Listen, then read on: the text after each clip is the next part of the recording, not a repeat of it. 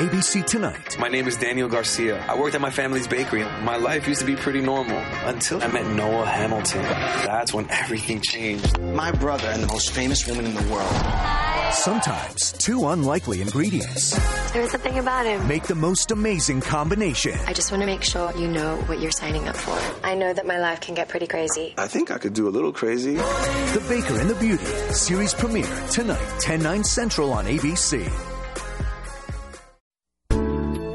Personally how the Word of God can affect a change in your life through the ministry of Bishop Dag Heward-Mills. Dag Heward-Mills is the founder of the Lighthouse Chapel International, a denomination with over 2,000 branches worldwide. He is a healing evangelist and the author of several best selling books. He is also the pastor of the First Love Church, a campus ministry with over 200 branches. The First Love Church is a vibrant church with young, energetic people full of first love for the Lord. Now listen to Dag Heward-Mills. that draws us to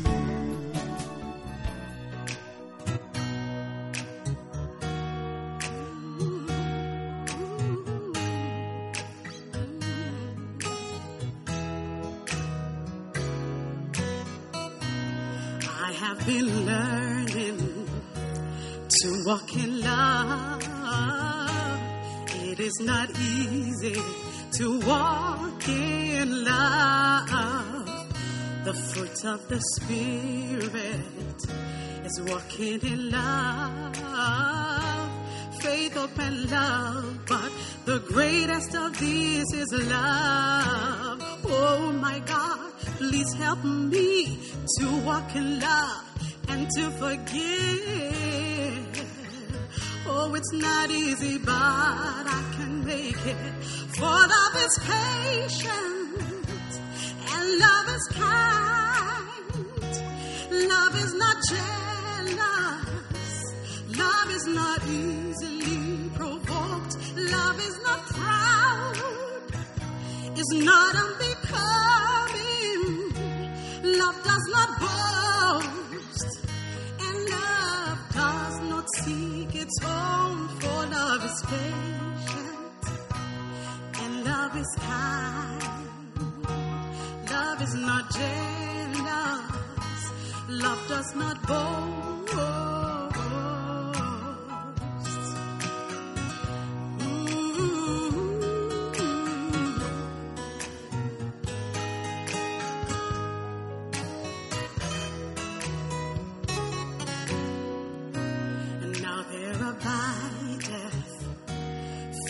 And love.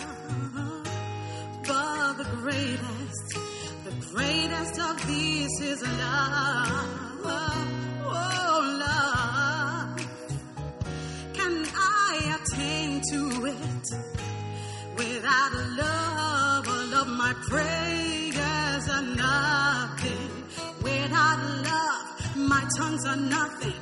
Without love, my giving is nothing.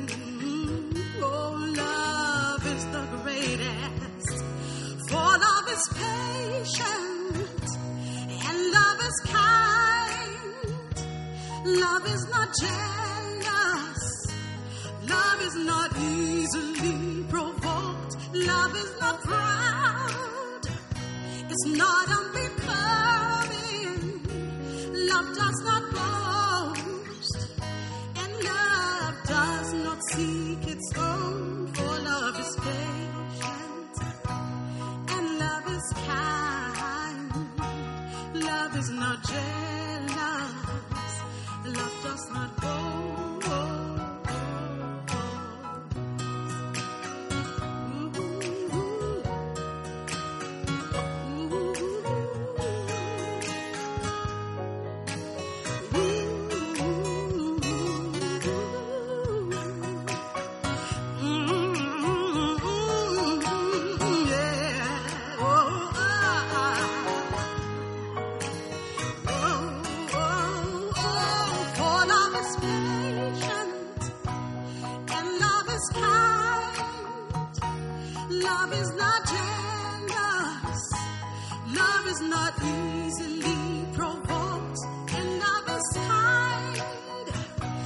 God, I'm becoming.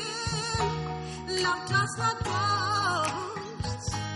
Love is not easily provoked. Love is patient. Mm, love is kind. Oh, love is not jealous. Love does not boast.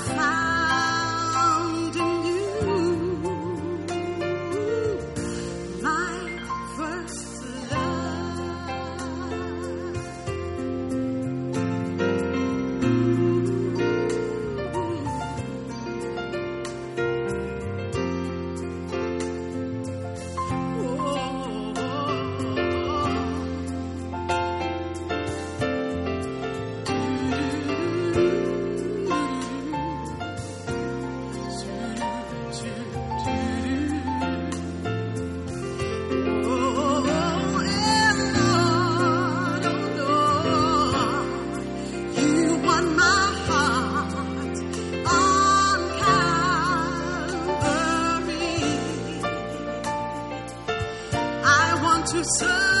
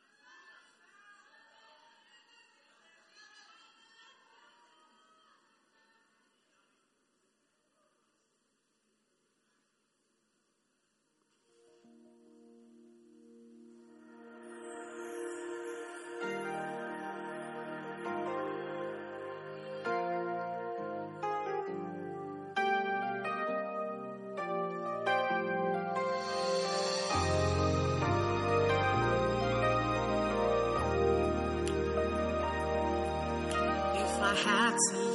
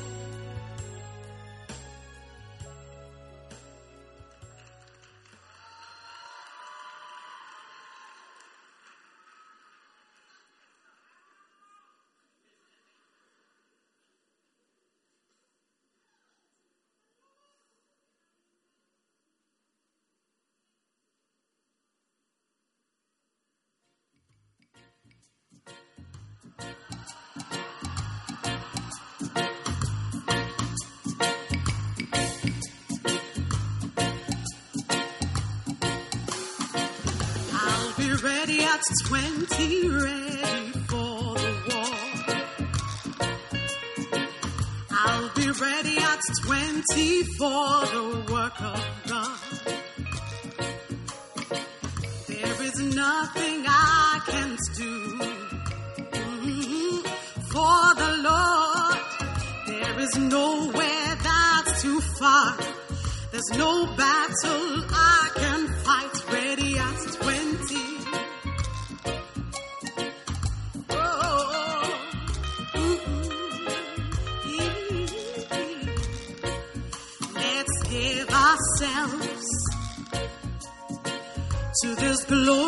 mission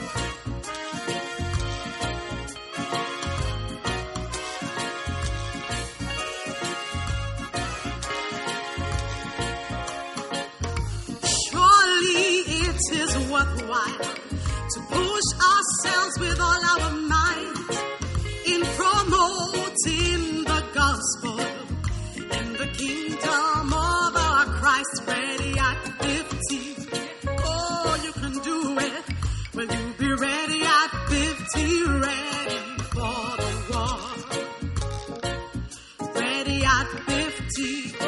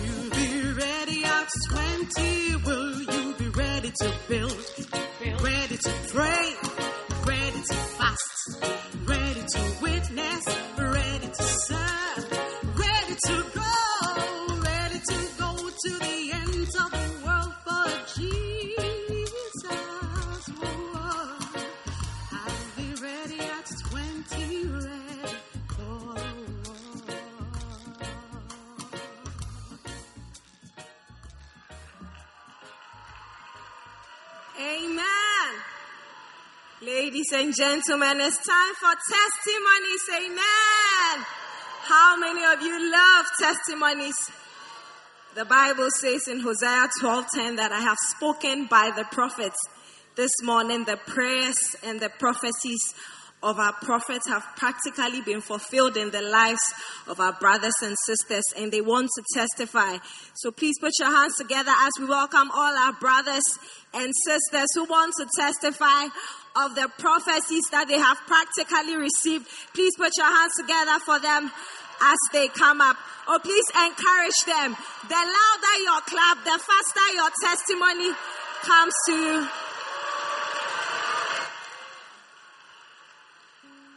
Amen. Are you ready to listen to the?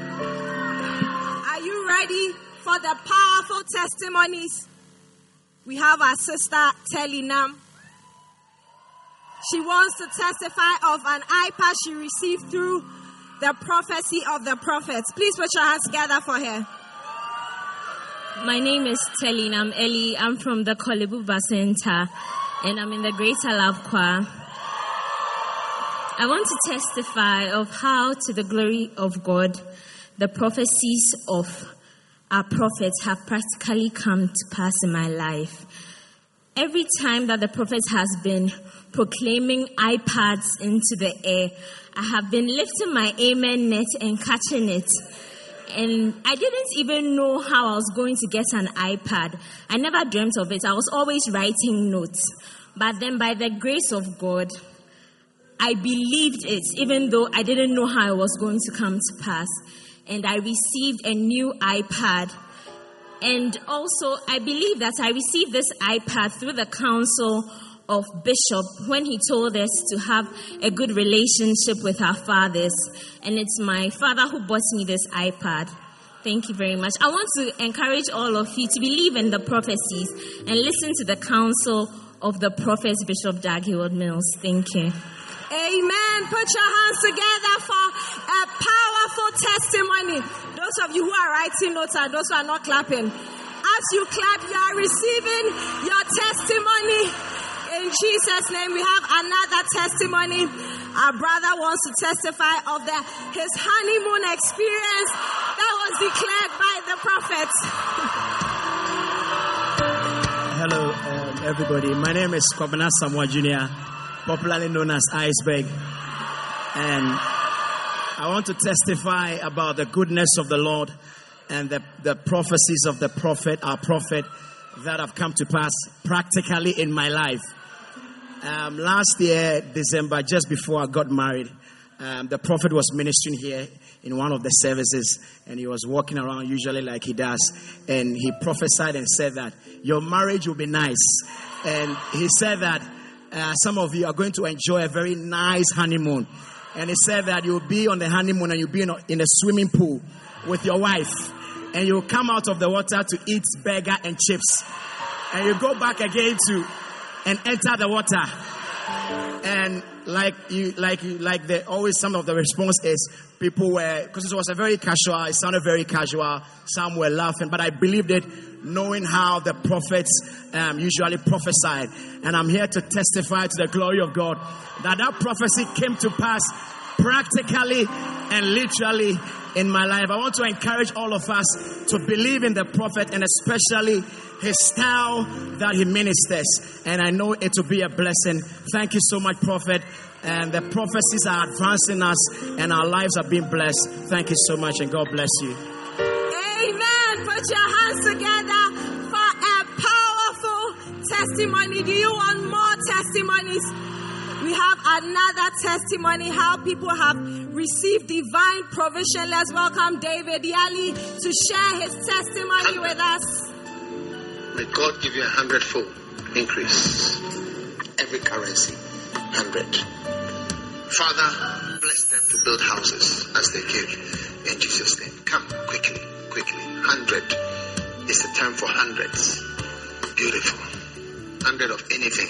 And you don't want to give 20, you don't have 20, but you have 10. This is your moment. Run. Run. Hallelujah. Amen. My name is David Yali, and I'm a Bacenta leader in the Dansoman Agege area, and I'm in the Greater Love Choir. Amen. I'm here to testify about the goodness of the Lord and how much the prophecies of our prophet happened instantly when he when I gave an offering. And as you heard, during last two weeks during the revival service, the prophet called for people to come and give hundred of every currency. And he said that if you give, you receive a hundredfold. But I do not have the amount of money, and all I had was on me was ten rand. And the prophet went on and he said anyone who has 10 of every currency come to the front to come and give. And you know, 10 rand is about three cedis in uh, the Ghanaian, three cedis, yes. And I went to give that offering, believing God for a blessing to happen in my life. Can you believe that that very evening, that very night, before I went home, I met someone surprisingly, and he just gave me a hundred dollar bill. Yes. and how a 10 rand can turn into $100 in one night, in the space of about less than two hours. It happened practically in my life. And I want to thank God for giving us such a prophet to pray for us and prophesy a lot of blessings into our lives. And I want to thank you so much, Bishop, for caring for us and praying for us. Amen. Put your hands together for powerful testimonies. Are you enjoying the testimonies? Do you want more? We have another testimony, church. People are receiving good news. They are receiving pleasant surprises. And I want us to enjoy the video of our sister Rahel, who experienced good news practically in her life. Lift your hand now. It's coming towards you with a good surprise. May you have good news this week. May you have good news this week. May good news come in your direction this week in the name of Jesus Christ. My name is Rahel Rafasin from Legon campus, and I'm here to testify of a testimony I received from the prophet last two weeks. Last two weeks, after the communion, prophet prophesied that we will hear good news and pleasant surprises. I had forgotten about a scholarship my lecturer signed in in my name, but immediately it talked about good news. I remembered the scholarship, and I believed that I would receive the scholarship. Last Wednesday, I was in the room when my lecturer called me that I should come to the HOD's office. When I got there, there was the pleasant news. I had received a fully funded scholarship that would pay for my MPhil on campus. And also, next year, God willing, I'll be going to Canada for an exchange program which will help me do my thesis, project thesis on diplomatic missions. I really want to thank God so much for the prophecy, and I'm literally shaking. But the prophecies prophet has been saying over our lives, they come to pass. It may come as a counsel, it may come as an advice, but if, as you believe, that's the prophecy. And this is the prophet God has given to us. And these prophecies are for everyone. God richly bless you, prophet. And thank you so much. Put your hands together for a powerful testimony.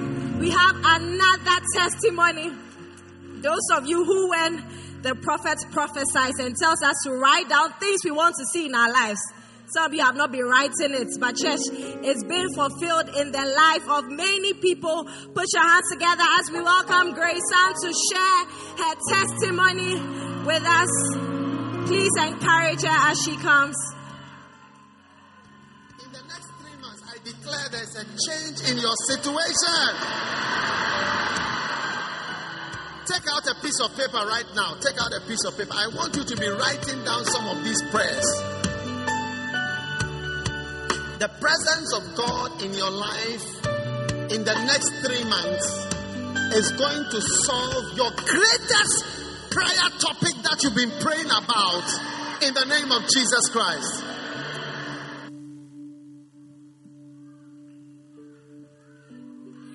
Hello, everyone. My name is Grace Ann Abebio, and I'm in the Saber Center. I'm here this morning to testify to the glory of God.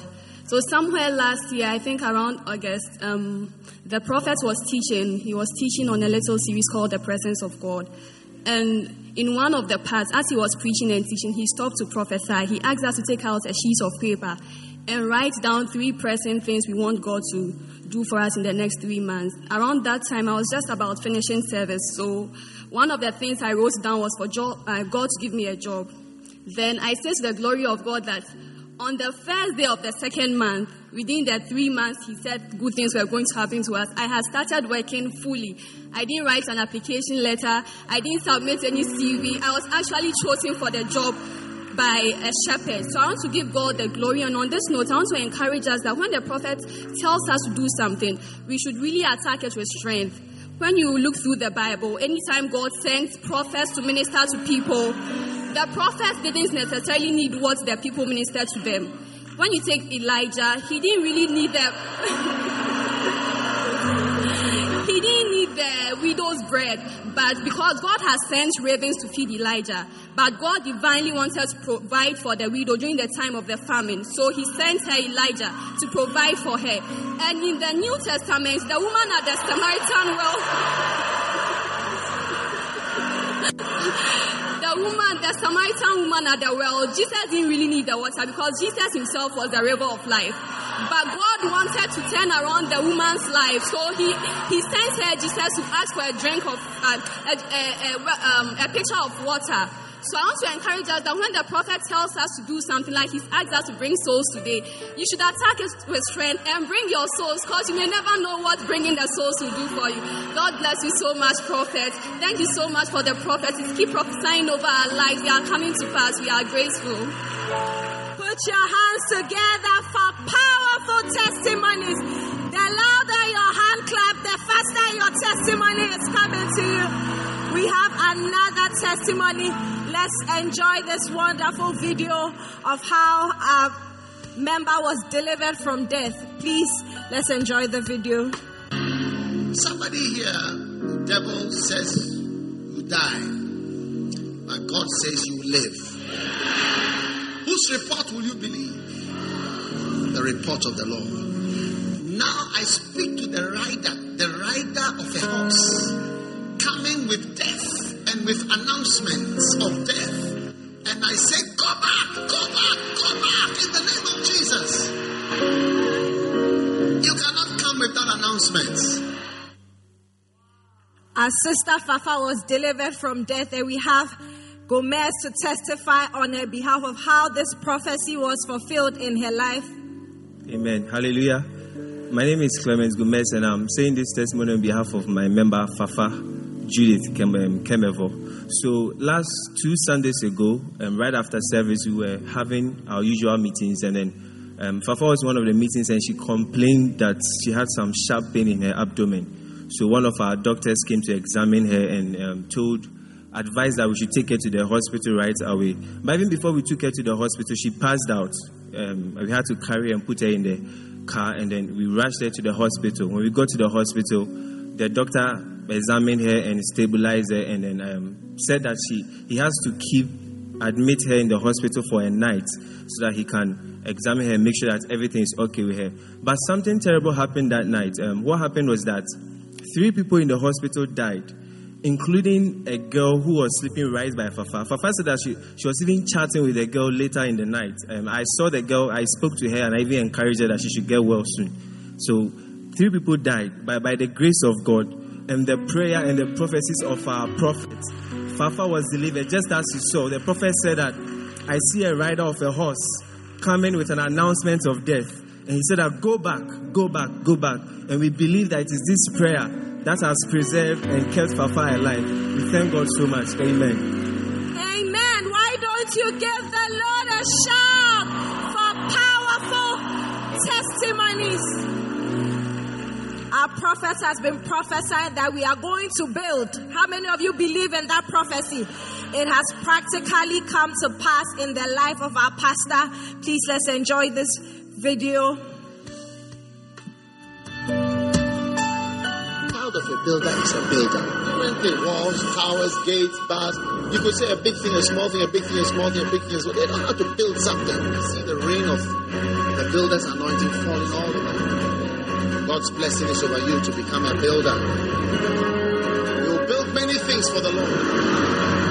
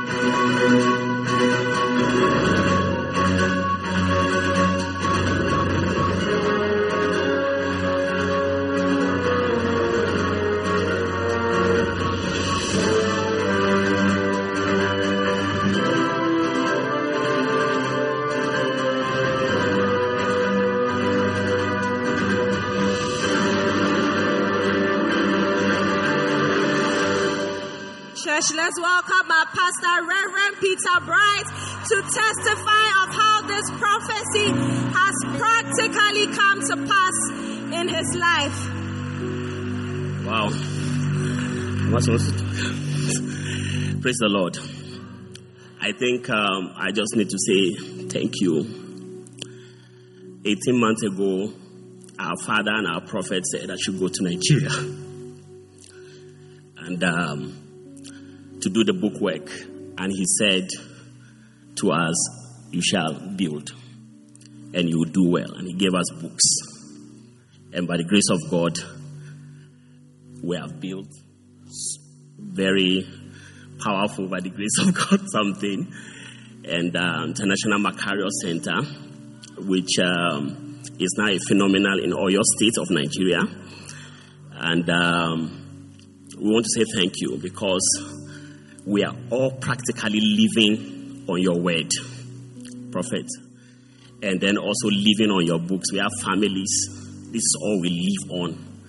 And our life has changed. We have prospered on the mission just with one word. Thank you.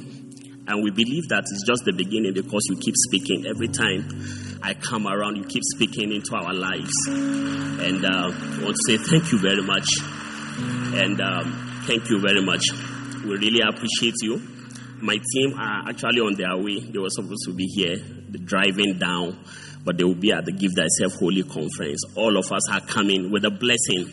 We have vehicles through the books and the prophecies that uh, you have given to us. Lives are changing and our lives are blessed. Thank you very much, our prophet.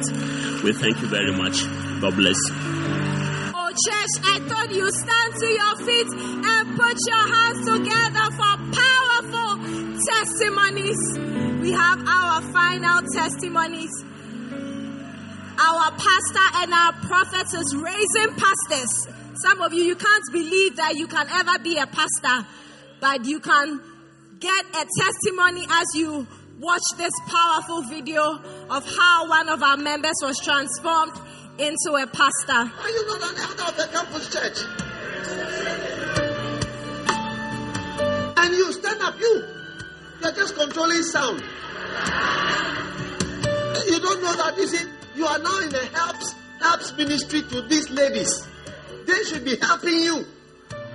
They should be helping you. You are helping them. Isaac Ofori Ajaman. Ajaman. Popularly known as Ajaman.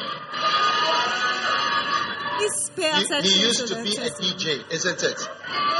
Please pay used to be a attention to what DJ in Yes. He was a DJ in a nightclub. And he can show you pictures of when he was in full operation. But God saved him, and today he's become a pastor.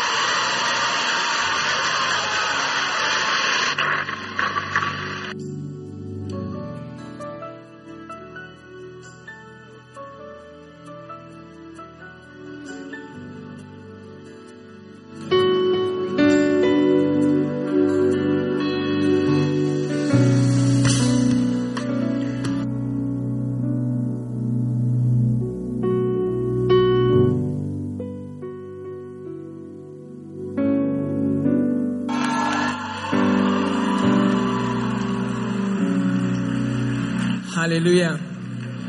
Wow. Um, I thank God for such a wonderful day. And even in this month of October, I remember when I joined the church, one day Bishop was preaching, and then he turned to the back. I was sitting by the one at the back, and he said that, Why are you not an elder? Why are you not a spiritual man? And he didn't speak to me directly, but I was sitting by the one. But the Bible says that He has spoken to us through prophets, He has multiplied visions, and He has used similitude by the ministry of the prophet. So I believe that day He used the ministry of the prophet through similitude. So that was the day that I was in church. I was just an usher, a sound guy. And after the message, I really cried because I remember how my life used to be when I was in Kumasi. I remember one day I was going to the nine club in a leather jeans and a leather, a leather cap. And I didn't have money that day, so I jumped the wall of the ninth club when I jumped, there was soldiers. They caught me that day. It was really terrible. And another day, to one of my birthday, my 18th birthday, I had a whole nightclub and hosted a birthday in a nightclub. Little did I know that the following year, when I was coming to the university, I was coming to meet the prophet. So through the similitude that day, God convicted me, and I decided that I cannot just be an usher at the back. So I had to be serious from the prophecy that day because it was casual. And could have said that maybe it's for the born, it wasn't me. But that day God really spoke to me. So a year after, we went for an elders camp, and the prophet was praying for us, and he called me Ajiman, and he laid hands on me, and he said that, may you never be barren, may you never be found without a gift. And I remember that right after I was sent to start a church in Wisconsin, a church in Hacho, a church in Pentagon, because the Bible says, neglect not the gift that is in thee, that was given to you through prophecy and by the laying of hands. So I remember that day there was an impartation to be fruitful. And through that day, my life has really been a blessing. Exactly a year after the camp, that was October, four years ago, was pastoral appointment day. And I couldn't believe that this ninth clubber, this bad boy in SS, because when, when I was in level one, there wasn't maybe I was saved church, I knew what to do. I, I wasn't like that. But from that day, and I remember I went to Kumasi and I saw one of my friends, he's become a drug addict. Some of them have become smokers, some of them have died. But I believe my encounter with the prophet that day changed my life. So, as you've come to church today, the prophet to be preaching. Don't say it's for somebody. And I remember how Anasha used to be at the back. By now, by the grace of God, I sit in front. There's a seat in, in front for me. I'm a pastor, a Bacenta leader. I won the award for the best Bacenta town with the largest number of buses. You can see that the gift is really working. And I want to say thank you so much, Daddy, for such your words of encouraging. And it didn't end there. I remember um, NNB. Daddy was preaching. The prophet said, How many of you don't have um, digital phone? And I lifted my hand and said this week we received a phone. Less than a week, I received a brand new phone with seven cases. Different case. Less than a week through the prophecy. That was NNB. And from NNB, we moved to um, CC, Central Cafeteria, and he was preaching again. He said that, How many of you don't have iPads? Receive an iPad. And I lifted my hands and I, received the iPad. So the following day, daddy said that if you are here, you know a relative, call the relative and tell the relative that you need an iPad. I said that okay. So the following morning when I woke up, I called my uncle that I, I need an iPad. I said, that, oh really? Just bought one. Then you can just buy another one for me. Less than a week, I received an iPad too. That was in the end. From CC, we moved to the First Love Center. And the prophet was preaching one day, said that this week some people are going to receive cars. Less than a week, by the grace of God, I received a brand new car. I haven't driven before. My first car, Tierra car. I, I, I mean, I, I couldn't believe it. So the Bible says that they prospered through the prophecies of the prophets. Thank you, Daddy, that your words are working in our lives. Prophet, thank you for your words. For the Bible says that believe in the God, believe in God, you you'll be established, and believe in His prophet, you will prosper. Thank you, Prophet Dag, for your encouraging words. So today, if I stand here as a pastor, and not only that I'm a pastor, but I'm a full-time pastor. Not only did my life change, but the course of my life, like like how Saul met Prophet Samuel, the course of his life changed. And I thank God that today, when I wake up from Sunday to Monday, all my lives are about the ministry, which is really a blessing. Thank you, Prophet Dag, for making some of us a ninth club guy like me. Today, a preacher, a pastor. It's such a blessing. Thank you so much. Ladies and gentlemen, put your hands together for the powerful testimonies. Why don't you rise to your feet and put your hands together for the gift of God been showered on us? God has blessed us with a prophet, and we are being delivered from our Egypt in Jesus' name. Please take your seats as we welcome Ida.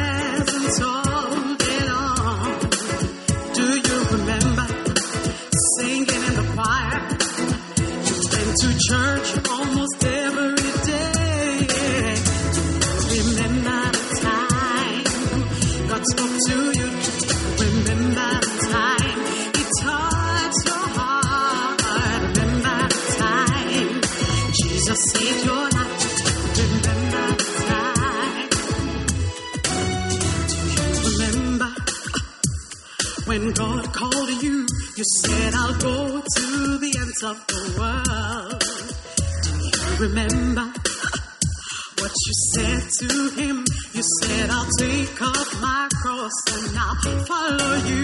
Do you remember the dreams you had and the visions you shared?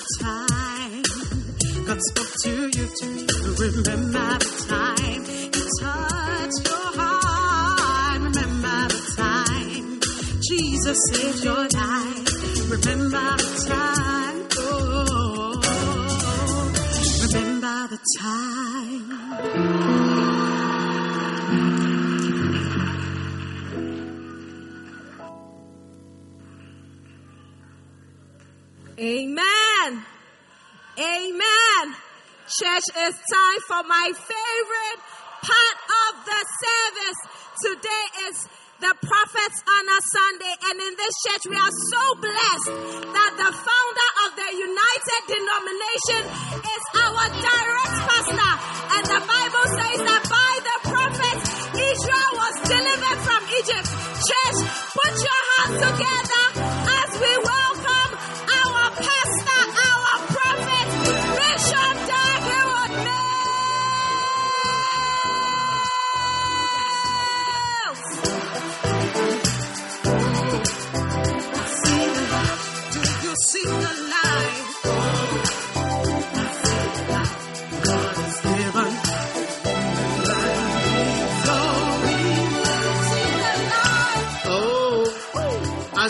light.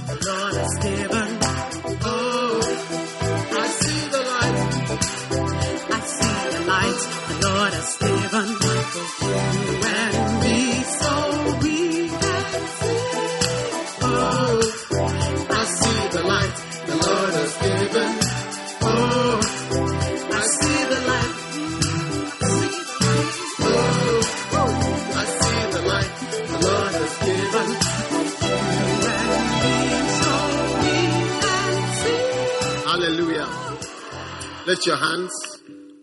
Father, thank you for the blessings.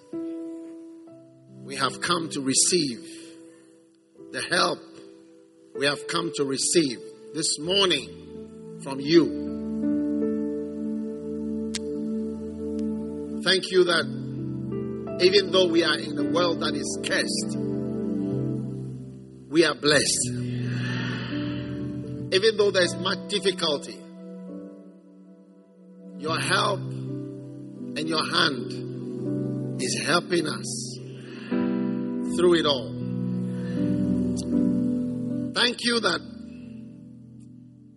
we can hear the sound of rain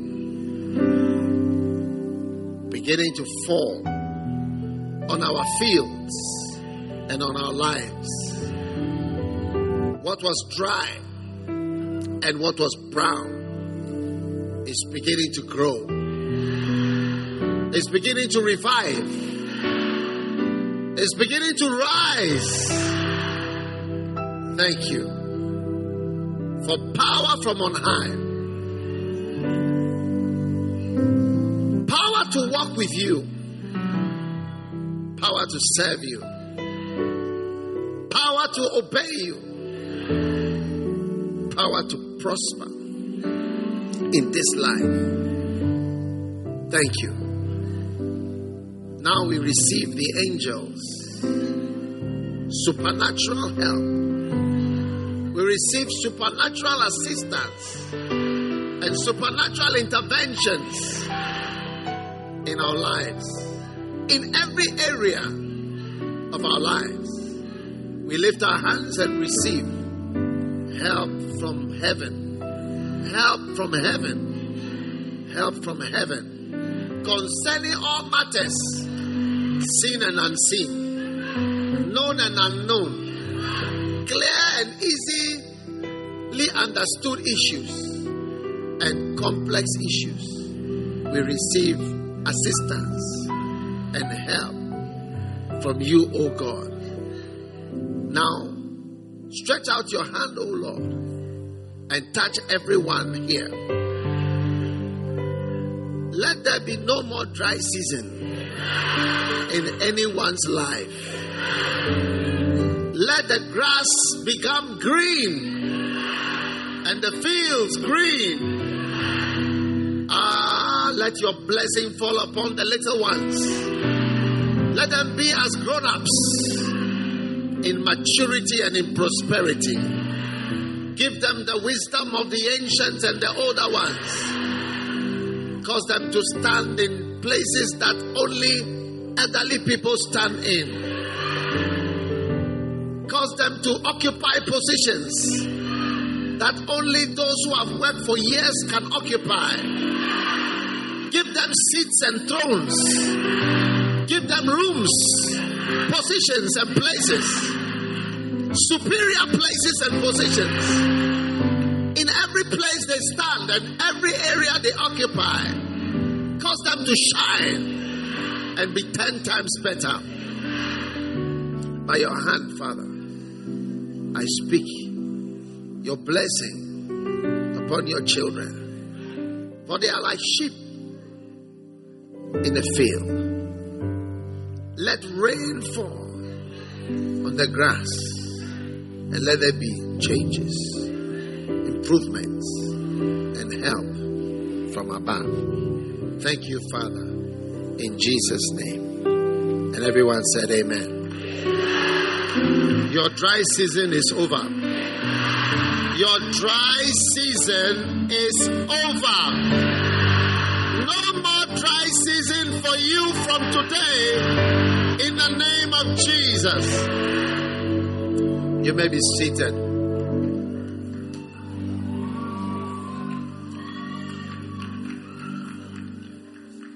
Hallelujah.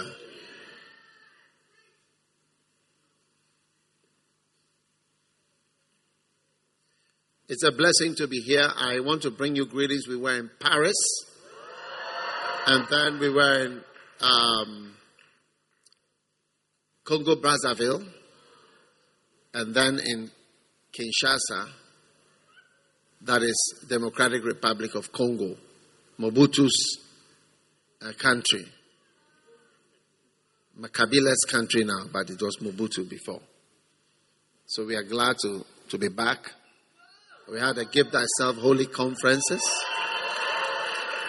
And um, God is blessing the ministry every day. Amen. Now, um, today I'm today is uh, honor your prophet Sunday, and um, so I'm going to share with you about this topic. So there are different titles you could give my little message. One is right and wrong thinking and one is um, honoring and dishonoring, and another is the prophet's honor. It depends on how you want to label it, but I've given you options. You can take the one you want right and wrong thinking, and then honoring and dishonoring, and then honor your prophet or the prophet's honor. So these are all options. Now, this is such a serious topic that um, I don't want to leave it to your imagination. Amen. I don't want you to think wrongly because it is the cause of the diminishing of people that would have been great is to not to think well. All right? So, Mark chapter 6, verse 1. Mark chapter 6 and verse 1. And he went out from thence and came into his own country, and his disciples followed him. And when the Sabbath day was come, he began to teach in the synagogue and many hearing him were astonished, saying, From whence has this man these things? And what wisdom is this which is given to him that such mighty works are wrought by his hand? Is not this the carpenter, the son of Mary, the brother of James, and Joseph, and Judah, and Simon? And are not his sisters here with us? And they, were offended at him. All right? Um,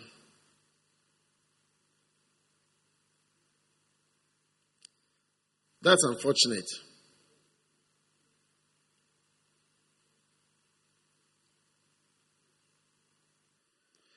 Now, but Jesus said unto them, A prophet is not without honor, but in his own country, and among his own kin, and in his own house. And he could there do no mighty work, save that he laid his hands on a few sick folk and healed them. Amazing.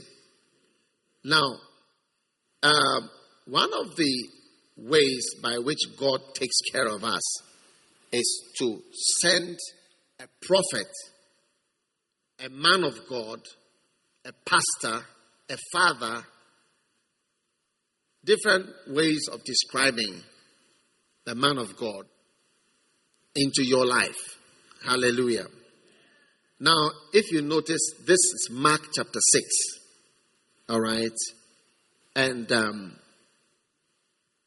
from this verse 5, this chapter of Mark continues, you know, for 56 more verses.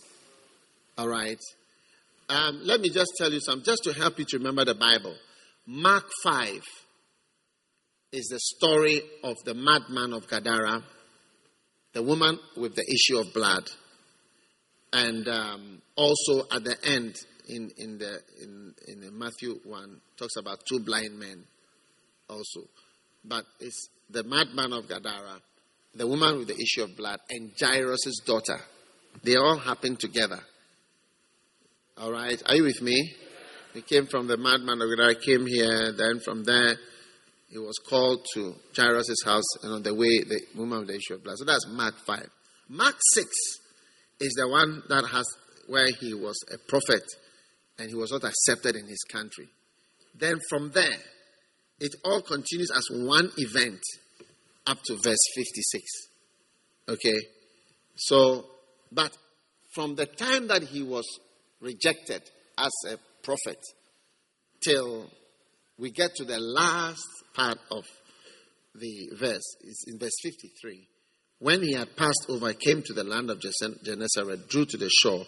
When they were come out of the ship, straightway they knew him and ran through that whole region about and began to carry about in beds those that were sick where they heard he was. Remember, he couldn't heal the sick in verse 5. But now they were carrying the sick because when you are not honored, you have to travel away from where they don't honor you. You can't force people to honor. It's like love. You can't force people to love you. You can't force people to honor you. Honor is something that comes from the heart.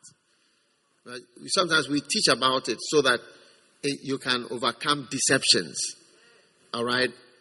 Now, verse 55 they ran through the whole region, carrying about in beds those that were sick. So people were being carried in beds. Okay, now verse 56 says, And whithersoever he entered into villages or cities or country, they laid the sick in the streets and besought him that they might touch, if it were the border of his garment. Remember, at first, he couldn't do anything, so he had to lay hands. This time wasn't laying hands, there was so much power. Okay? They just needed to touch the border of his garment. And as many as touched him were made whole. So, you see the contrast from the beginning of Mark chapter 6 to the end, you see that there he couldn't do much. He goes to another place, there's a lot of power that's coming out of him. Now, in between Mark 6 and 56 is a series of about five fantastic miracles, including one main one was the multiplication of bread and fish. So the people were supplied financially. And then walking on the water. He walked on the water. And then he delegated power to his disciples. You know, and so on. So many, many, many, much power, you know, was was released from the same Jesus Do you see? But in Mark chapter 6 and verse 4, right, when he was in his hometown, you know, Jesus said, you know, a prophet is not without honor, but in his own country and among and in his own house. So those three people are in danger of not experiencing miracles, financial provision, financial blessing. That is your own country, your own relatives, and then in your own house. Okay? That is, yeah, these are places where you don't have much honor. And it applies to everybody, including Jesus. If it applies to Jesus, it applies to everybody, including me. And verse 5. And and notice he, he could not. You know, not that he didn't want to. Do you see? But it's like it doesn't work. it doesn't work. Yeah, it doesn't work. God's power doesn't work where it is not honored. It just doesn't work. And it, didn't work for Jesus. And one day Kenneth had a vision and he met Jesus. And he has had eight of such visions. And one of them, um, the Lord was, he was asking the Lord, why was he not able to have many miracles? And Jesus told him, You are doing as well as I did in those circumstances. That's what the Lord told. You are doing as well as I did. Yeah, it's okay. So you shouldn't worry about, about what he's doing. That's what can be done there. And then nothing much can be done when people don't really believe and honor, you know, the, the prophet who has come. And Jesus didn't, Jesus, Jesus didn't really say that he's a prophet, but he was explaining that prophets are just not honored in these circumstances. Now, notice verse 6. All right. Verse 6. And he marveled. Like he was, he was, he was amazed at the, the level of not believing in him. Do you get what I'm saying? He was amazed. He marveled at their unbelief. Okay, now, and his response to not being honored was to travel. If you are a man of God and you are not honored, the best is to, to move. And that is actually the reason why Jesus told us we should go from Jerusalem to Judea to Samaria and to the uttermost parts of it because there's a time when the Jerusalem people will be tired of you. Then after some time, the Samaria people may also not be so impressed. Then after some time, the uh, Judea people will not be impressed. The Samaria people, then the uttermost part. By that time, your life is over. And you can go to be with the Lord. But if you stay in Jerusalem, what happens is that your ministry dies gradually because your ministry is as powerful as the honor that it receives. Yes, your ministry is as powerful as the honor that it receives. And that is why younger ministers, not even younger ministers, or even sometimes uneducated ministers, younger ministers, and so on, dress up in a very sharp and impressive way and sometimes drive expensive cars and conduct themselves in a certain superior superior way which is understandable because you're walking in the midst of people who don't want to respect you. And people fear such things too. The person comes with a type of car with a convoy in a certain way with some lights and other things and it's like wow. I mean, a man of God has come in his Bentley, in his Rolls Royce, and so on, and you fear the person. So people do this, you know, and you can understand. And if if I was, um, what do you call it, advising a young person, I say, look, conduct yourself in a way for the people to fear and respect you as in your calling, because people want to buy you a small boy. Ah, you? What are you? I mean, people are saying they are men of God, and you are also saying that you are a man of God. This is how people would like to neutralize you. Yes. One time I sent one of my pastors somewhere to visit someone in his house, and he said, I don't listen to apprentices. Uh, this was, I don't listen to apprentices. You know, I mean that was his that was his response to the people that I sent. So if you are being seen as an apprentice, you must also dress well so that they, they with shiny and pointed shoes, you know, and shiny to everything so that there's no question. You know, and the, if the people want to throw you away, they should know who they are throw, throwing away. Are you listening to me? Yeah. So you don't you don't just you know conduct yourself in the wrong way. Are you there? You are living. So you know people don't benefit. I would say, um, perhaps the biggest loss in um, in uh, for, for for not honoring prophets is financial and also healing. But I think the biggest is financial. Yeah. I think that it is actually a cause of um, poverty. You know, that's the big one. So that's why I, I, I want to address it. I don't want to just leave it as something that, you know, we are saying that, oh, you know, honor your prophet, or give an offering to the prophet, and so on. Now, that would be uh, a mistake. Are you with me?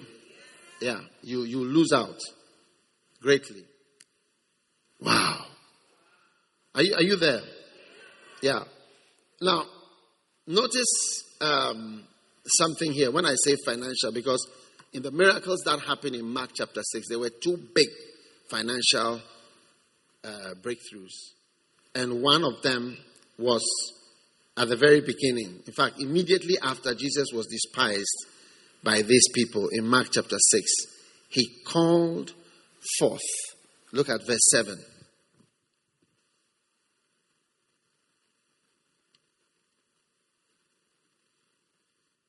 He called forth his disciples and sent them out two by two and gave them power over the unclean spirit. Now, notice, and he commanded them that they should take nothing for their journey, save a staff only, no script, no bread, no money, and be short. And later in Luke, he asked them, When I sent you, did you lack money? So that was the first financial miracle. He sent them out and supernaturally assigned angels and supernatural invisible powers to supply all their needs for their entire journey. So, this was the first thing that the people who uh, despised Jesus missed. The first thing was financial. You know, because Jesus, God is in control. The earth is the Lord's and the fullness thereof. And God has the power to command finances into your hands. That's why I said, Give and it shall be given unto you. Good measure pressed down. Men shall give to you. Men shall give to you. So, God is showing us, hallelujah, that men can actually be sent to give to you. And Jesus said, Don't take a bag, don't take a purse, don't take it. I said, Don't take anything. No transport money, no food money, nothing. Don't take it, no purse, no money. Look at the scripture there. No money. Don't take money. I mean, this is this is supernatural. So this is the first. This is verse eight. Remember, it was verse about verse six. He was despised. He was so despised that he marveled at their unbelief uh, by verse, verse 8 he's starting to do financial things. Yeah. So a lot of people, and, uh, and in, my, in this, in our church, United Denominations, I notice that that is perhaps the greatest deficiency of people who have despised my prophecies to them has been financial um, deficiencies. Yeah. Meanwhile, I'm, I keep on going higher. You know, I mean, this must be one of the blessed ministries somewhere. Yes. But it, how can it be that we are so blessed and individuals within the ministry are not experiencing the grace? Because you see, to prosper, I'll tell you, I'll tell you something. To prosper, you know, whether you, you like it or not, it's like it's, you, you just assume, let's say, we put you in a rocket and we, we, we fly you to Mars. When you get there, then we tell you the conditions here. You tell you the conditions here are such that when you plant a seed and it grows, you get very, very little. And you work very hard.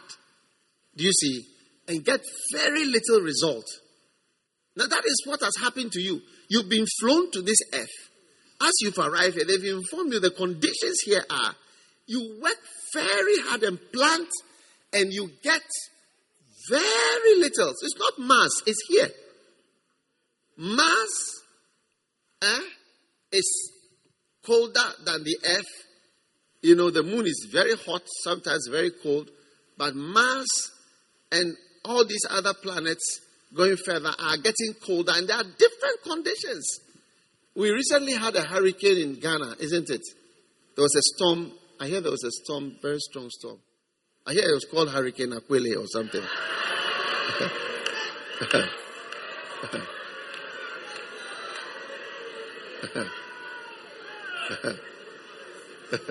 yeah. But I don't know. I don't know. I, I thought I, I, I wasn't here, but that's what I heard. Okay. Anyway.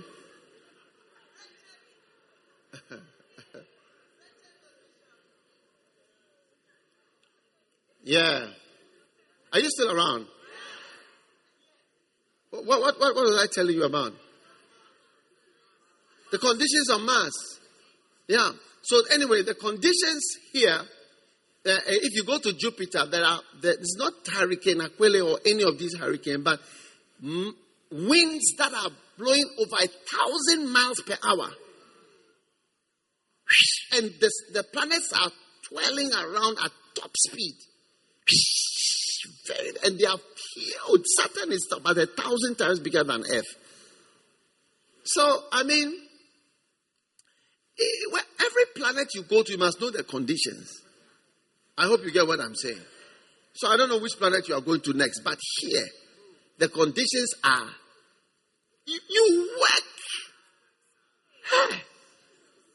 and you have something to eat, something to drink, but not much extra. Almost every job is like that. And hardly do people prosper at a certain level on a salary across the whole world, whether they live in America, England, Germany, Ghana, Nigeria. This is the picture. So to break, and Satan is the one supervising this case, is ensuring that this thing is well supervised. We are not supposed to have much. Yes. So when somebody starts to prosper, it means that there's been an intervention in the case.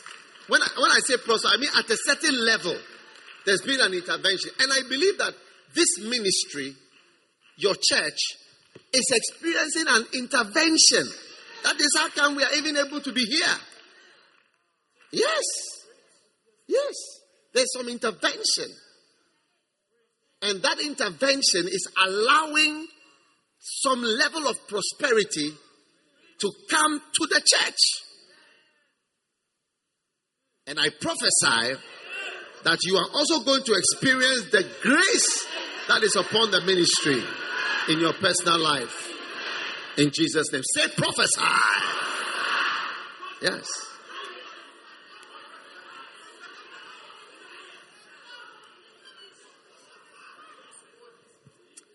Hallelujah.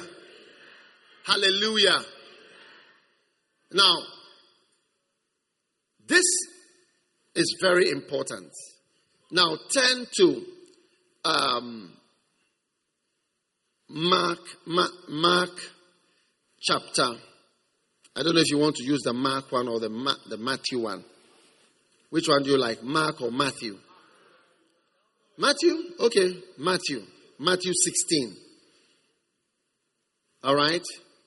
So, right and wrong thinking. And I want you to watch this beautiful thing that's going to unfold here. You chose Matthew, so we are going to Matthew. It's a democratic era. All right. It's quite hot today, isn't it? Yeah, sorry about this. No air conditioning, but soon you, you, you, you'll, be, you'll be feeling cold. And I hope you remember when you were feeling hot. It's just a matter of time. Now, verse 13. Now, when Jesus came to the coast of Caesarea Philippi, he asked his disciples, saying, Who do men say that I, the Son of Man, am? What, what do people say? Isn't it? Verse 14. Then they said, Some say that thou art John the Baptist. Some say you are Elijah. Others say you are Jer- Jeremiah or one of the prophets. So he said, he said unto them, Who, but who say ye that I am? What about you? And Simon Peter answered and said, Thou art the Christ, the Son of the living God. And Jesus answered and said unto him, Blessed art thou, Simon Barjona, for flesh and blood has not revealed it unto thee, but my Father which is in heaven. And I also say unto thee that thou art Peter, and upon this rock I will build my church, and the gates of hell shall not prevail against it. Verse 19, and I will give you the kingdom, the keys to the kingdom of heaven, and whatsoever thou shalt bind on earth shall be bound in heaven, and whatsoever thou shalt loose on earth shall be loosed in heaven. And he charged his disciples that they should tell no man that he was Jesus the Christ. Now, here you have an example of correct thinking. We have right and wrong thinking. Mark chapter 6 had wrong thinking. And Matthew 16, you see Peter having right thinking about Jesus. He saw him correctly. All right? And it brought a great blessing. All right? So notice verse, is it verse 13? It says, uh, verse 13, and Jesus came and said, Who do men say that I am? Verse 14, beautiful. Now, now notice um, what was being said here. All right? They were asking Jesus, okay, you know, who, who, who, who do people say? And look at the kind of names that they mention here. Now, these are big, big names of great people. So they were actually promoting Jesus and saying, Lord, you are, you are, you are John the Baptist. You are, you are Elijah. You are Elijah. These are big, big prophets.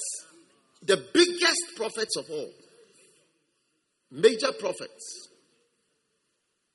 Jeremiah, seniors, senior prophets. Yes. or one of the prophets. Do you see? Verse verse 15. So, but then Jesus is now asking, but who do you say? How, how, how do you think about me?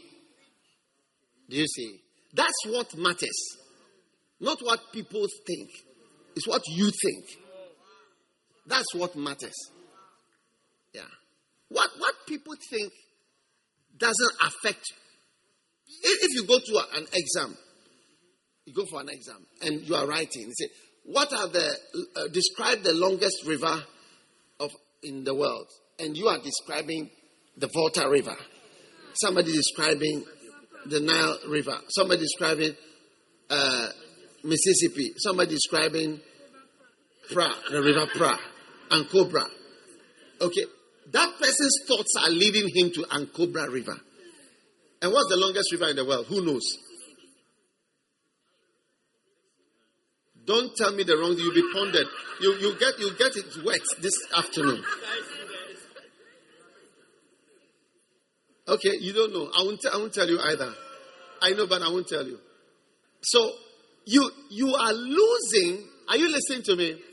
You who are thinking that it is Ankobra River and you are writing your essay, you are losing. So the thoughts in your head are affecting you. They make you lose. They didn't make me, I'm in my, in my seat next to you. I have a different mind. And I'm writing my exam. My thoughts are making me pass, and your thoughts are making you fail. Yes. Right thinking, right and wrong thinking. Kenneth Hagin has a book called Right and Wrong Thinking. Why not have the same title? It's working. Right and wrong thinking. You are thinking the the the uh, uh, uh, where where what, what are the enzymes in the stomach? and you have written salivary amylase. Or I don't know what what you've written, the enzyme in the stomach. I mean, you've written bile. You said bile is an enzyme. You know? Okay, your thoughts are affecting your future.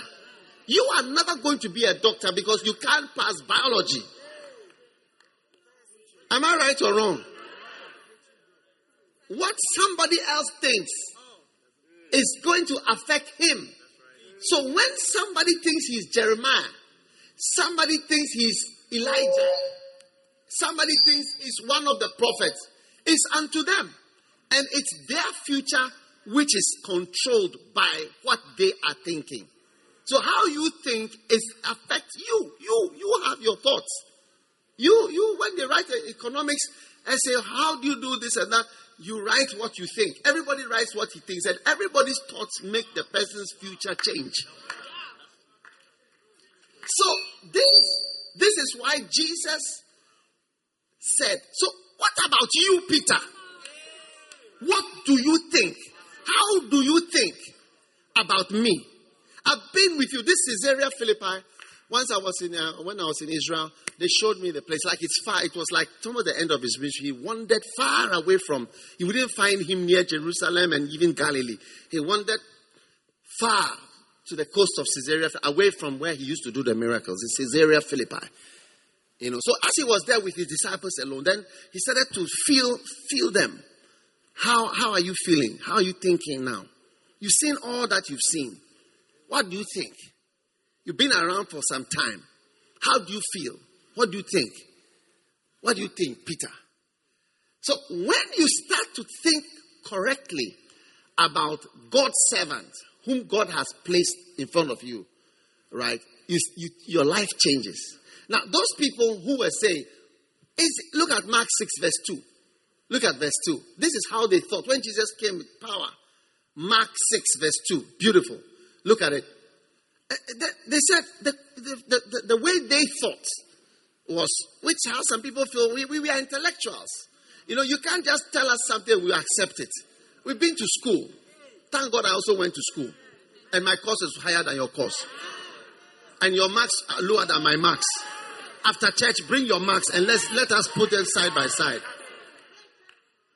When the, the Sabbath day was come, he began to teach, and they said, Questions. We, we don't just accept things. Where did you get this thing from? Where are you from? What type of wisdom is this? You know? Where, oh, first of all, tell us which school you went to. Verse 3. You know, this is how we think about you. Are you not, uh, excuse me, excuse me. I, um, you know one Joseph, Joseph, uh, the carpenter. Yeah. Are you, are you connected to him? Do you know Mary, Auntie Mary? Do you know Auntie Mary? Okay, do you know James? I, you see, I, I related. I was in school with him. What about uh, Simon? Are you are you connected? I was I, I, I, was doing athletics with him once. We were all doing uh, javelin and uh, uh hurdles. Yeah, it's very fast. I, I don't know Simon. We were all in a fellowship together. Is he, is he, is he in any way related to you? You look like him. Wow. And they were offended. Now, look at that. You are hurt. You are hurt. You see, offended means offended. Why do you come to church to be hurt? Then don't come here again. Don't come again. Okay? Something small, you are hurt. I was sitting here, they made me sit here. I went to the toilet. Please, please. We can't even marry you. You are too difficult to marry. You'll be offended about so many things. We, we can't stay with you for long. Oh, it's too difficult. So people whose minds go towards offense, they are, they are, they are not thinking well. You know, there are some people you're always not sure. Are you okay? Have I offended you? Did I do something wrong? I have to check. I have to ask. You become quiet. What, is there something wrong? Are you okay? Everything all right? It's not a correct thinking person. Not going to do well. So, ladies and gentlemen, this is the wrong way to think. Now let's see the right way to think. But Matthew 16, look at Peter. They ask him, how are you thinking? He wanted to know what is in your head. I always ask people questions, theoretical questions, some practical, some theoretical, some hypothetical, because I always want to know how they think. How you think, even about a hypothetical thing, reveals a lot about you. Yes. And he said, then what did Peter say? You, Peter said, you are, you are the son, you are, you are the Christ, the son of the living God. Now let's see 10 effects of thinking correctly. Number one, and that's the end of my message. Yes, 10 effects. Let's see what happens to Peter after he thought correctly about Christ. How his mind was tuned properly on how he was relating to Christ. Number one, notice Jesus answered and said, Blessed are thou. So, first thing is a blessing. You start to be blessed in a way you've never been blessed before. When you start to think correctly. Blessed art thou. So, as for blessings, there's no, never, there's nothing, there's nothing like too many blessings because there are so many curses. Yes, blessed art thou. So you start to be blessed when you, and you are not blessed when you don't think. If you come to church and I'm preaching to you, and you are saying, thinking in your head a thousand wrong thoughts, you are not going to be blessed. Yeah. I was preaching once, and uh, a, a lady sister was telling me the mother or whoever at home was saying that is, is this preaching? Is this preaching? But he's just talking. He's just talking.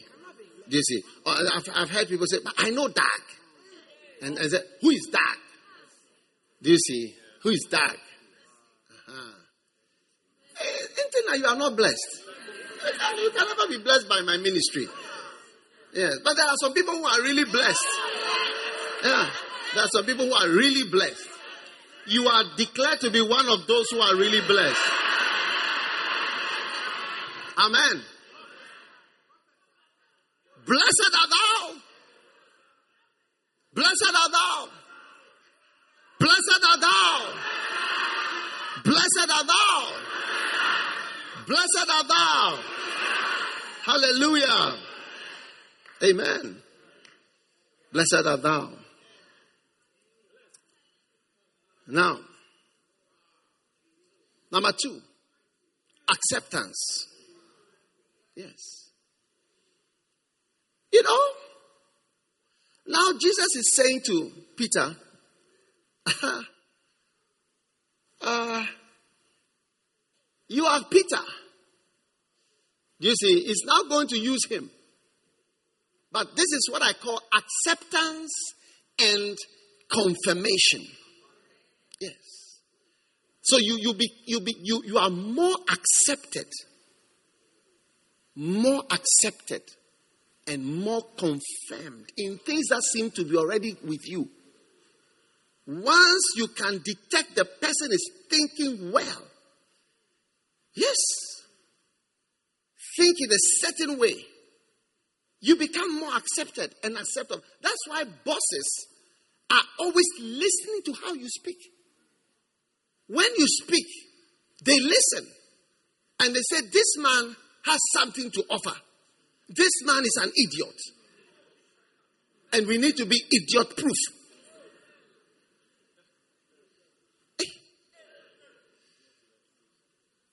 Does fanning make you hotter or cooler? I think it makes you hotter.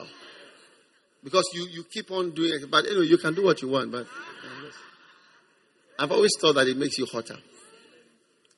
Don't worry. I'll be finishing soon.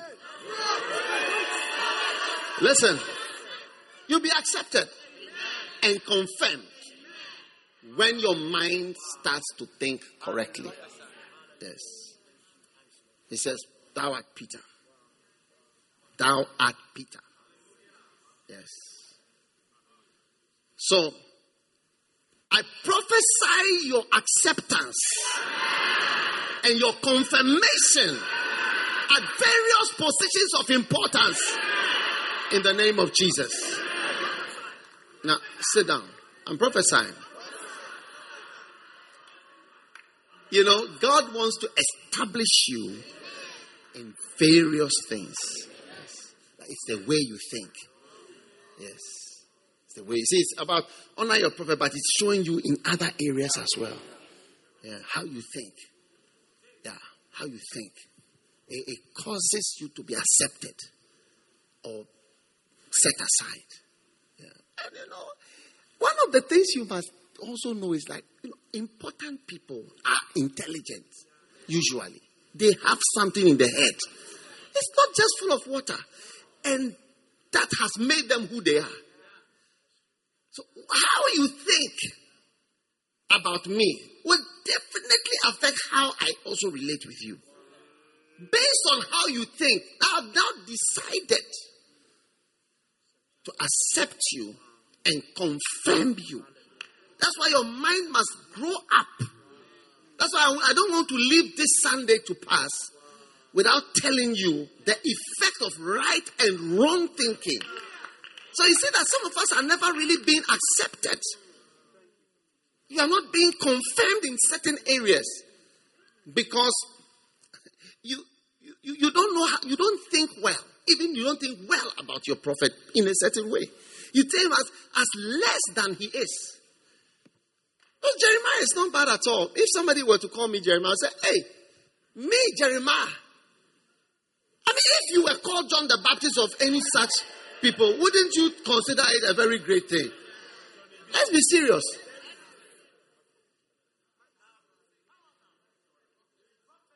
The next one, promotion.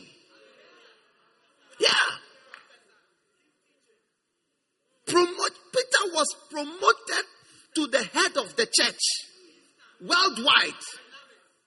Go to Rome today in the Vatican. They have where they believe Peter was Peter died.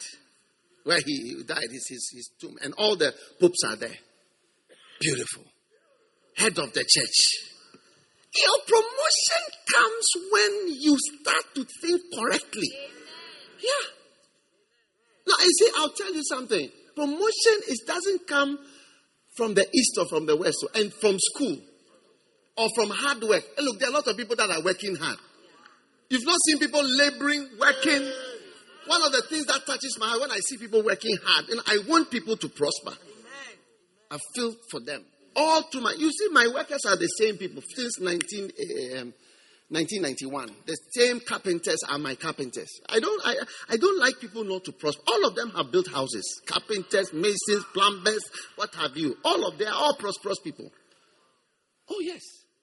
Sometimes they present the bill. I help them to calculate. I say, look, this is what you are charging. You, it, the money will be finished before you, you finish the work. Yeah. If I want my carpenter to prosper, how much more my sheep that are under me? I'm showing you a master key to promotion. Even a master key to having a beloved. Yeah, to promote it that that was Peter was like the wife of Jesus. Master key to being chosen to be the wife. Yeah. Peter was like the main human being for Jesus Christ, like his wife. He didn't have a wife. So like that's like his main person.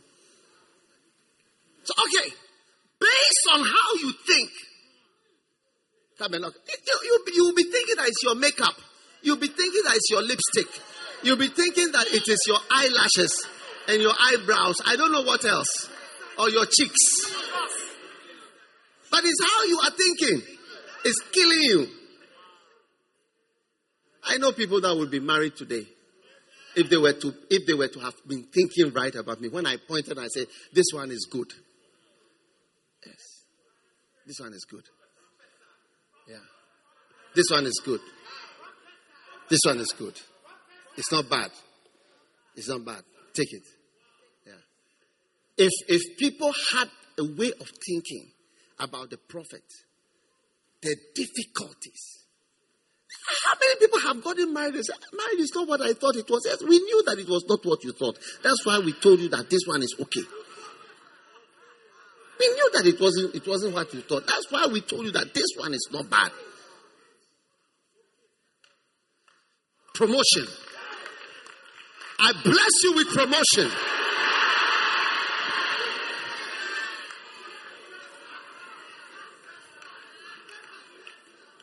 Sit down.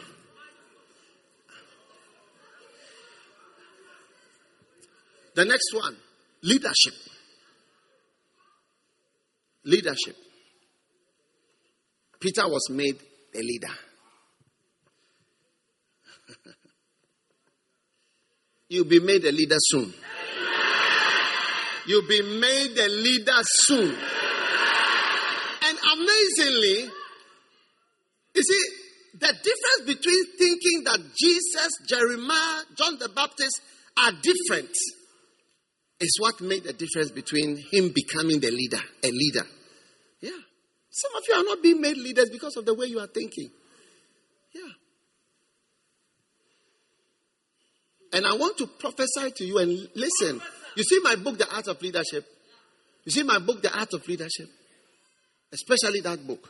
I feel a strong message to you on this one. It's, they are all prophecies. Yes. And those of you who work in offices and places, read The Art of Ministry.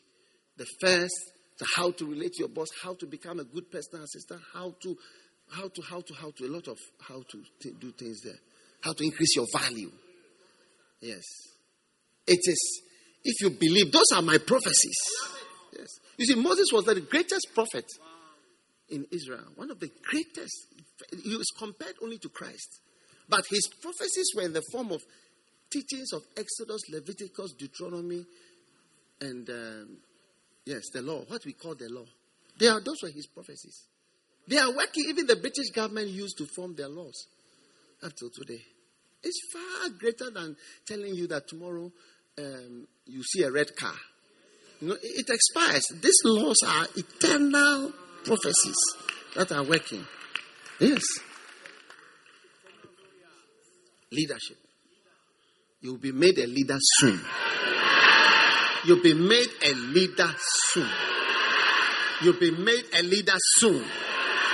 When I say it three times, it means it's confirmed. Say, I receive it. The next one. Peter was turned, was made stronger. He was turned into a rock. Yes.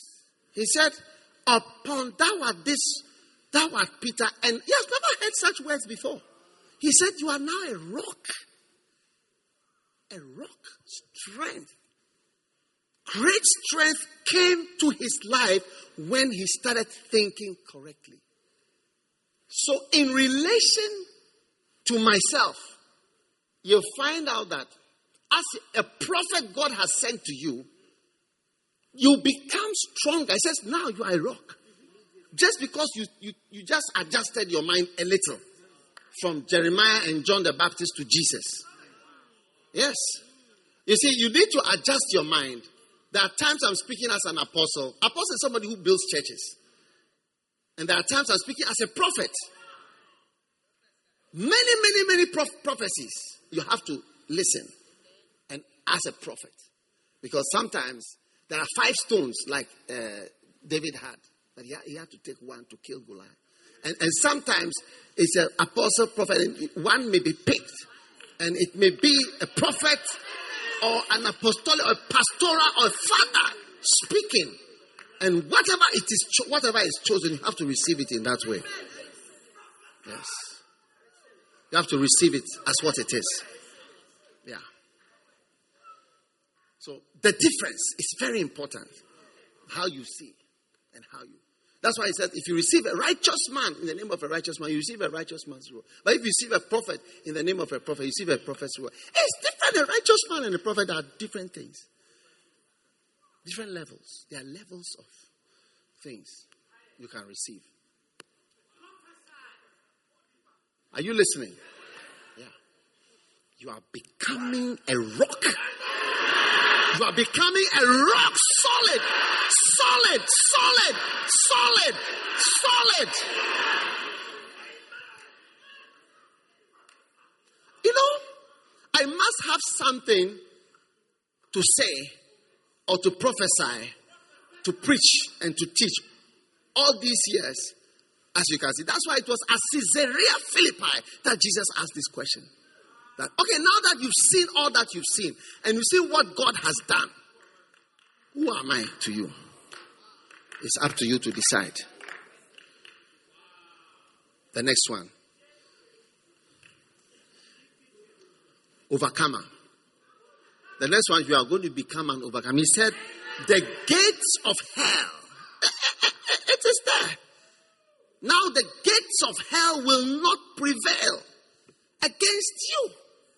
Now that you have thinking right, you see, all this is the result of what Jesus asked him. Who are you? What are you? What do you think I am? As soon as his mind was good, then this is when Jesus started to release all these things on him. You'll be a rock in the gates of hell, hell itself. You can imagine the gates of hell that have been crumbled over the years as we have been ministering. You think even a piece of land will be given to you freely? No, no, no, no, no, no, no. Even the money to have is a, is a power. Oh, yes. You know, you have to be careful. You have to be careful. You see, that's why people are like sand. They crumble. You cannot stand. And you cannot be strong. And you cannot withstand things. And even when you beat the gates of hell, you cannot you cannot break the gates and enter your possession. But from today, whichever gate is lifted up in front of you is breaking down in the name of Jesus. Yes. You say you, you can just see me as Brother Dag or anything. Yes. But if you see rightly, it changes something. And it changed a lot for Peter. Yeah, it changed a lot for Peter. Go, go back to verse 13. And Jesus asked his disciples, hmm? Today, God is sending a general message to see who amongst you is thinking correctly. This was not a question to Peter, this was a question to his disciples. It's like, hey, disciples, how are you all thinking? Look at verse 14. And they said, blah, blah, blah, blah. Verse 15. And he said to them, not to Peter, to the whole group, who, who do you think? What do you think? Verse 16. Then the man whose mind was working well said, Thou art the Christ. So you see, perhaps it, even your selection in life, it will come from how you think. Being chosen, being selected by God. Yes. So, may your mind be adjusted. When it comes to your pastor, your father, it's not about perfection. No, that's why Peter, Peter, when Peter, when Peter healed the sick, he said, "Why do you look on us as though by our own power or holiness we have made this man to walk?" No. The next one, performance. You are going to be a performer. It said, "Now you can build a church." I'm going to now build with you. God is choosing you today to use you to build. Now, look at our brother who gave the testimony. When I see that he's a, he's a graduate from Anagkazo Bible School, he's one of the one of the graduates. When I see what he's doing, I even, I just I can't even I don't even know how he does it because we don't give him money, we don't give him anything. Yes, he's just doing he has employed so many people. Even our bishop there cannot employ those number of people. oh, yes. He has bought for all of them. I, I don't know what he's doing there. Amazing. But he believed the word said, You shall build. So many people have told me, You said I'll build, and I built, and I'm building. Somebody said to me, My first house. He, he mentioned a flat. I was in London. We are having a meeting with some leaders. He said, We were in this room. And I told him, build, build a house. He said, That was the first beginning of my prosperity. I took it personally. And I started to develop houses about 20 years ago. Yes. He says, You can now build. Build. Build. You build. You will build. You will build many things. You will build many things. In Jesus' name. Now, all this came out of how do you say that I am? How do you say that I? Once you take it correctly, you are going to build. Read it. I didn't write the Bible. I didn't write the Bible. Amazing. But watch out. Something is going to turn and something is going to go bad. Something bad is coming. But before the something bad comes, something good is coming. Then he said in verse 19, I will give you keys. Receive keys to keys, keys to every important as keys to doors, keys to rooms. Somebody here, a, an important person is going to give you his keys. A key to personal rooms.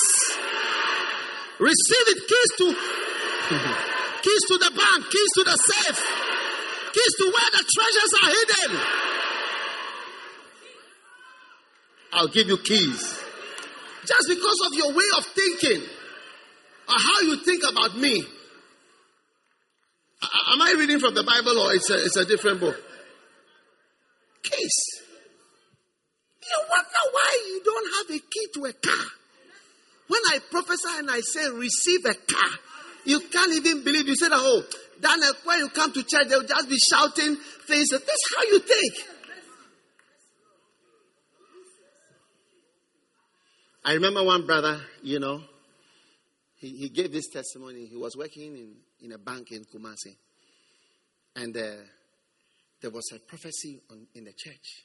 I mean, I was ministering. I said, receive a car. And he said he, he received it, but he could not know of any way he could ever have a car. I said on Monday, there was a meeting in the bank. The managing director was there, everybody was there.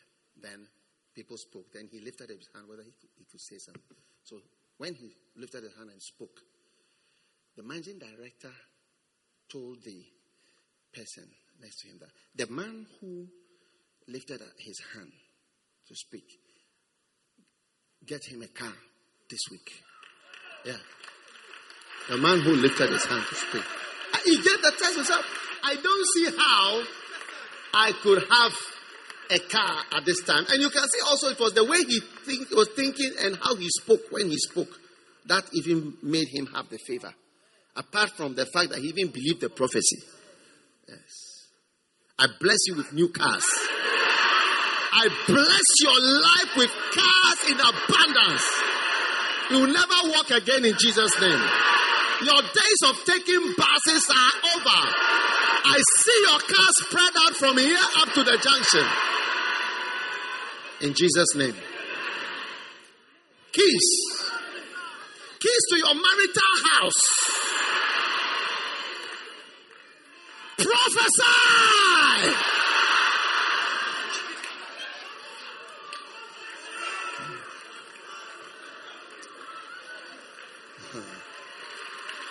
Wow. Wow. Wow. Are we reading the Bible or we are reading another book?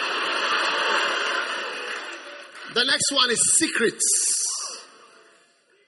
Secrets. Mark 8, 29. And he said to them, Whom say ye that I am? And Peter answered and said, Thou art Christ, And he charged them that they should tell no man of him. You'll be entrusted with top secrets.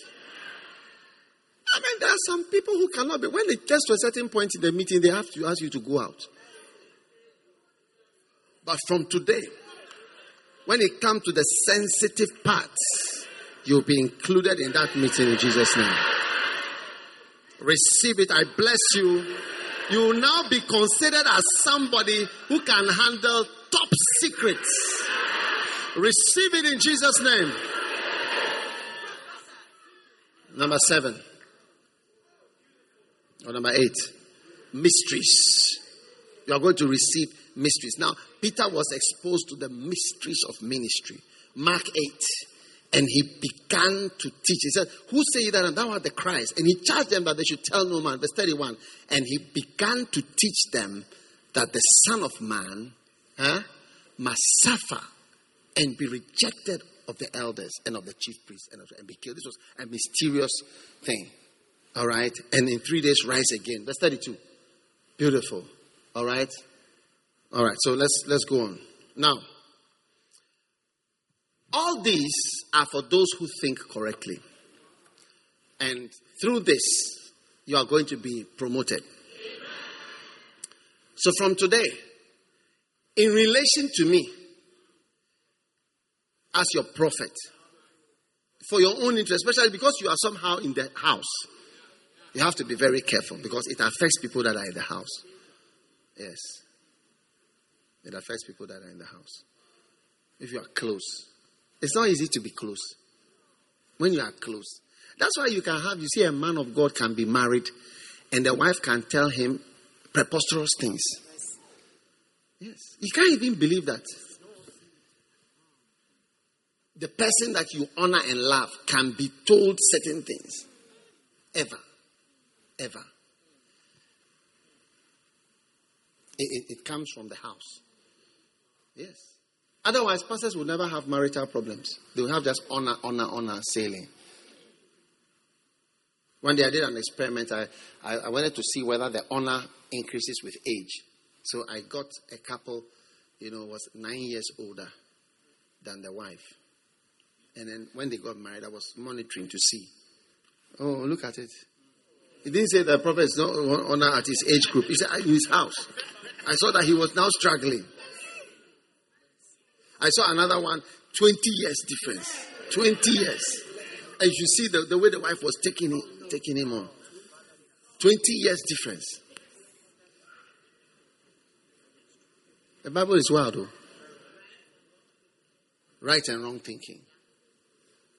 Yeah. Put my verse back. Now, something bad is going to happen before we close.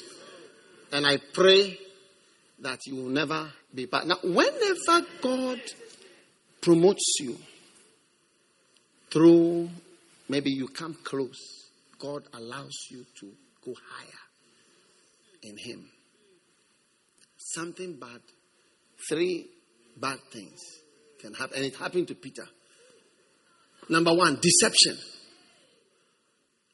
Peter now thought that because of all this promotion with keys and I don't know what a keys, you can overcome, you can perform, you can build. You are a rock, you have secrets, mysteries. That now he was now a guide to Jesus. Huh? And look at it. And that and he spake that say, and Peter took him. Hmm? You've taken God. Fisherman.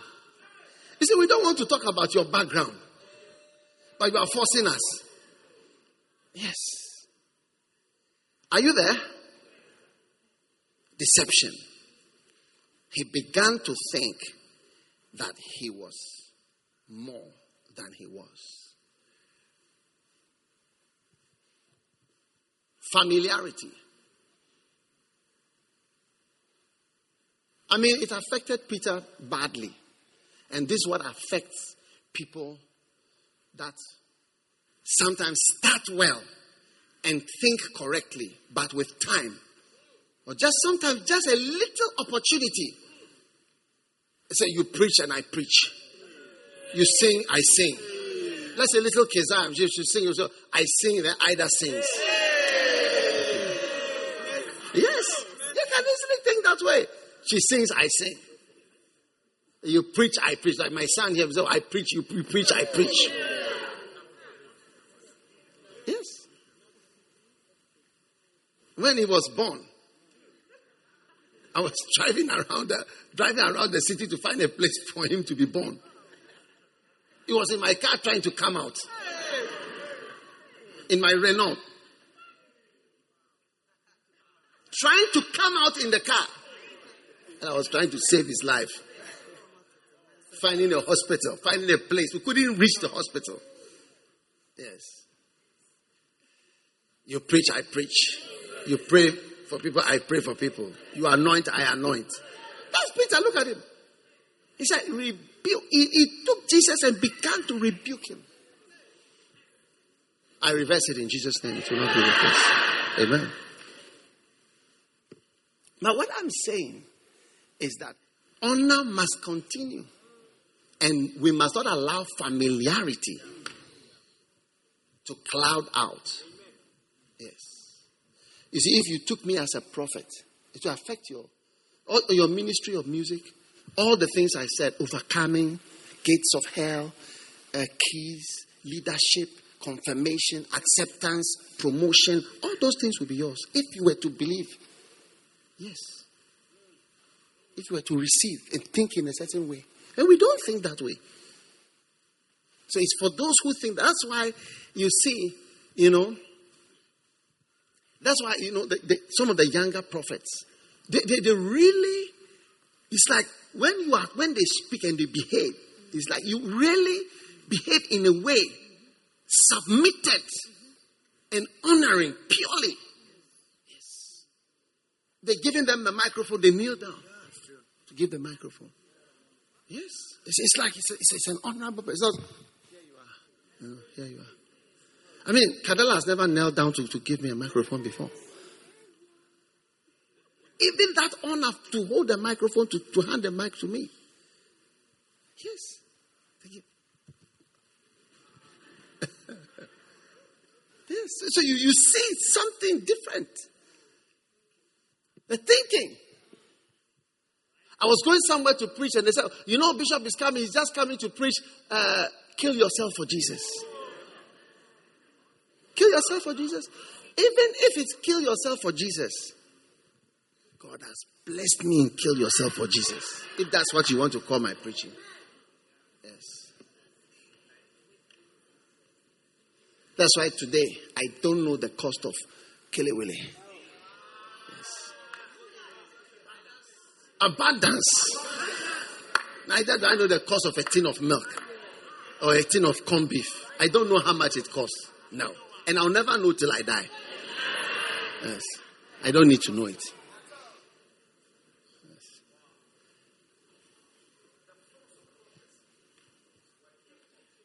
Now, when you lose your honor, and when you make the mistake Peter made, notice Peter, Jesus said to him, hmm, Satan,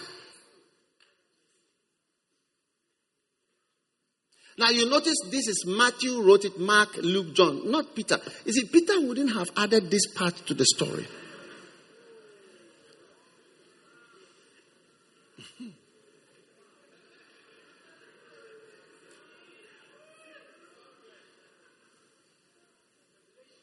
Satan, get thee behind me. Forever, Peter was affected by that thing. Yeah. Peter was affected by that word. I mean, to be called Satan, honestly, it's bad. But look at how high he was. You are the rock, overcomer, this, this building. And now suddenly you are rebuking the Son of God and trying to manipulate him and guide him against the cross. So you have to be careful.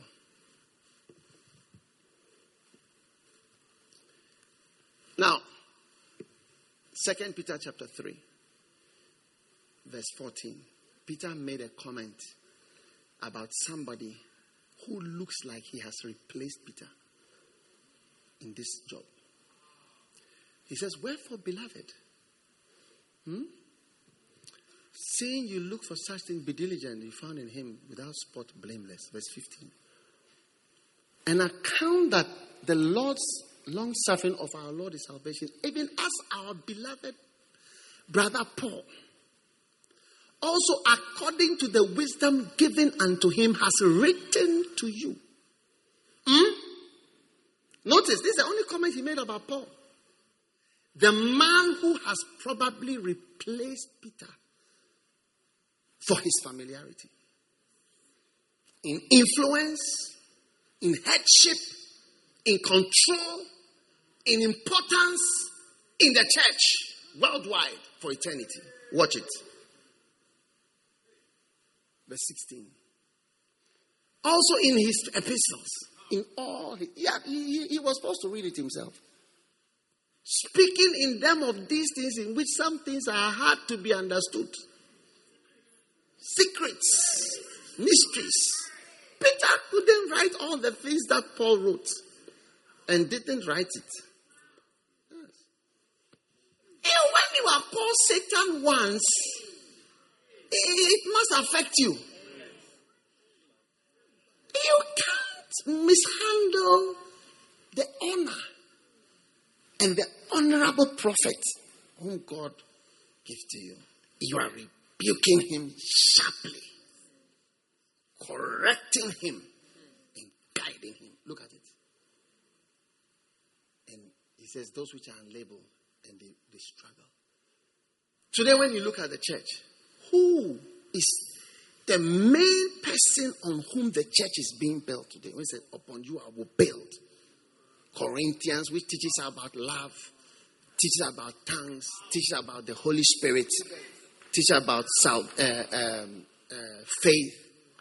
Hebrews huh? 11, salvation, Ephesians, Romans, which teaches the whole church, the whole word. Upon you, I will develop my church. Uh, Philippians, everything by prayer, nothing without prayer. Ephesians, salvation by faith, we are saved. Communion, the one who Jesus also came and appeared to him. Let's be, let's be very truthful. I mean, none of them are here, so we can feel free and decide. Now, when we see them in heaven, we just go and find out, like, Charlie, but who is really the head of the church?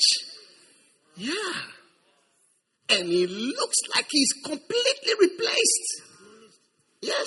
And he acknowledged the letters and all those things that Charlie, this is high level. You can't take the Son of God aside and start correcting and saying this and that. It will cause you to be corrected and also to be set aside in a way that you may just be an institutional force, but the real thing is with somebody else. Yes. So you, you got to be careful. I mean, let's face it. I mean, Philippians, Timothy, Timothy, First Timothy, Second Timothy, Thessalonians. What about about going to heaven? First Corinthians 15 about eternity, the resurrection.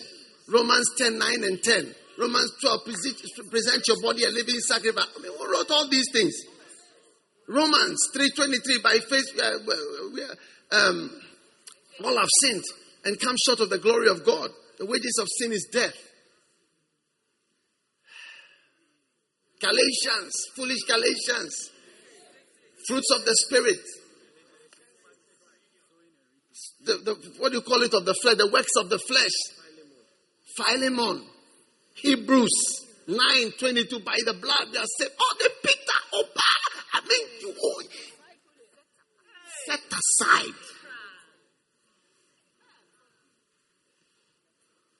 So, you know, people are set aside when they play the fool with. And you say you are talking about dying and I'm going to die, and also it's like he's weak, he's nothing. Don't misunderstand things. Don't misunderstand things. Don't misunderstand. Jeremiah, they beat him and arrested him. He was called the, the whipping prophet. It doesn't mean he was not powerful or he was not prophesied. He prophesied everything that will happen, and they beat him and he prophesied still. Don't misunderstand things. Don't misunderstand human things. Because that's what God has chosen. He has chosen to work through human beings. Yes. That's why I don't put my picture on my books. Because when they see my face, my dark face, and they, they see that it's not a white face, they say, ah, what can uh, this person teach? A lot of people don't know me who read my books. I was in a church, I preached and preached. The person was controlling the sound. After two days, said, ah, he says, the man, we are doing exam, a book called Loyalty and Disloyalty. Our church, we do exam is compulsory. I was in that church. The, the church had rented the hall, so they didn't know. It was, they were just working there, so they were just controlling the sound and the equipment. Because when you rent the hall, you can't come and control the equipment; they control it themselves. That's why we control our equipment ourselves when we rent our hall. I mean, we give our hall. A book. We do exams. She didn't know who I was. That's how human beings are. Is it not there? So are you, are you not? Uh, are you not from Africa? You Africa? Say it well. Africa or Asia? uh, lest you lose something. Yeah. So don't lose your position. Don't be get downgraded like Peter was downgraded to. I mean, I think Paul was upgraded and Peter just became institutional. You'll never become institutional. You know, there are always the real and then the official. Even in the government, we have official positions. So, and then the real positions. You are going to have the real positions in the name of Jesus. Stand to your feet.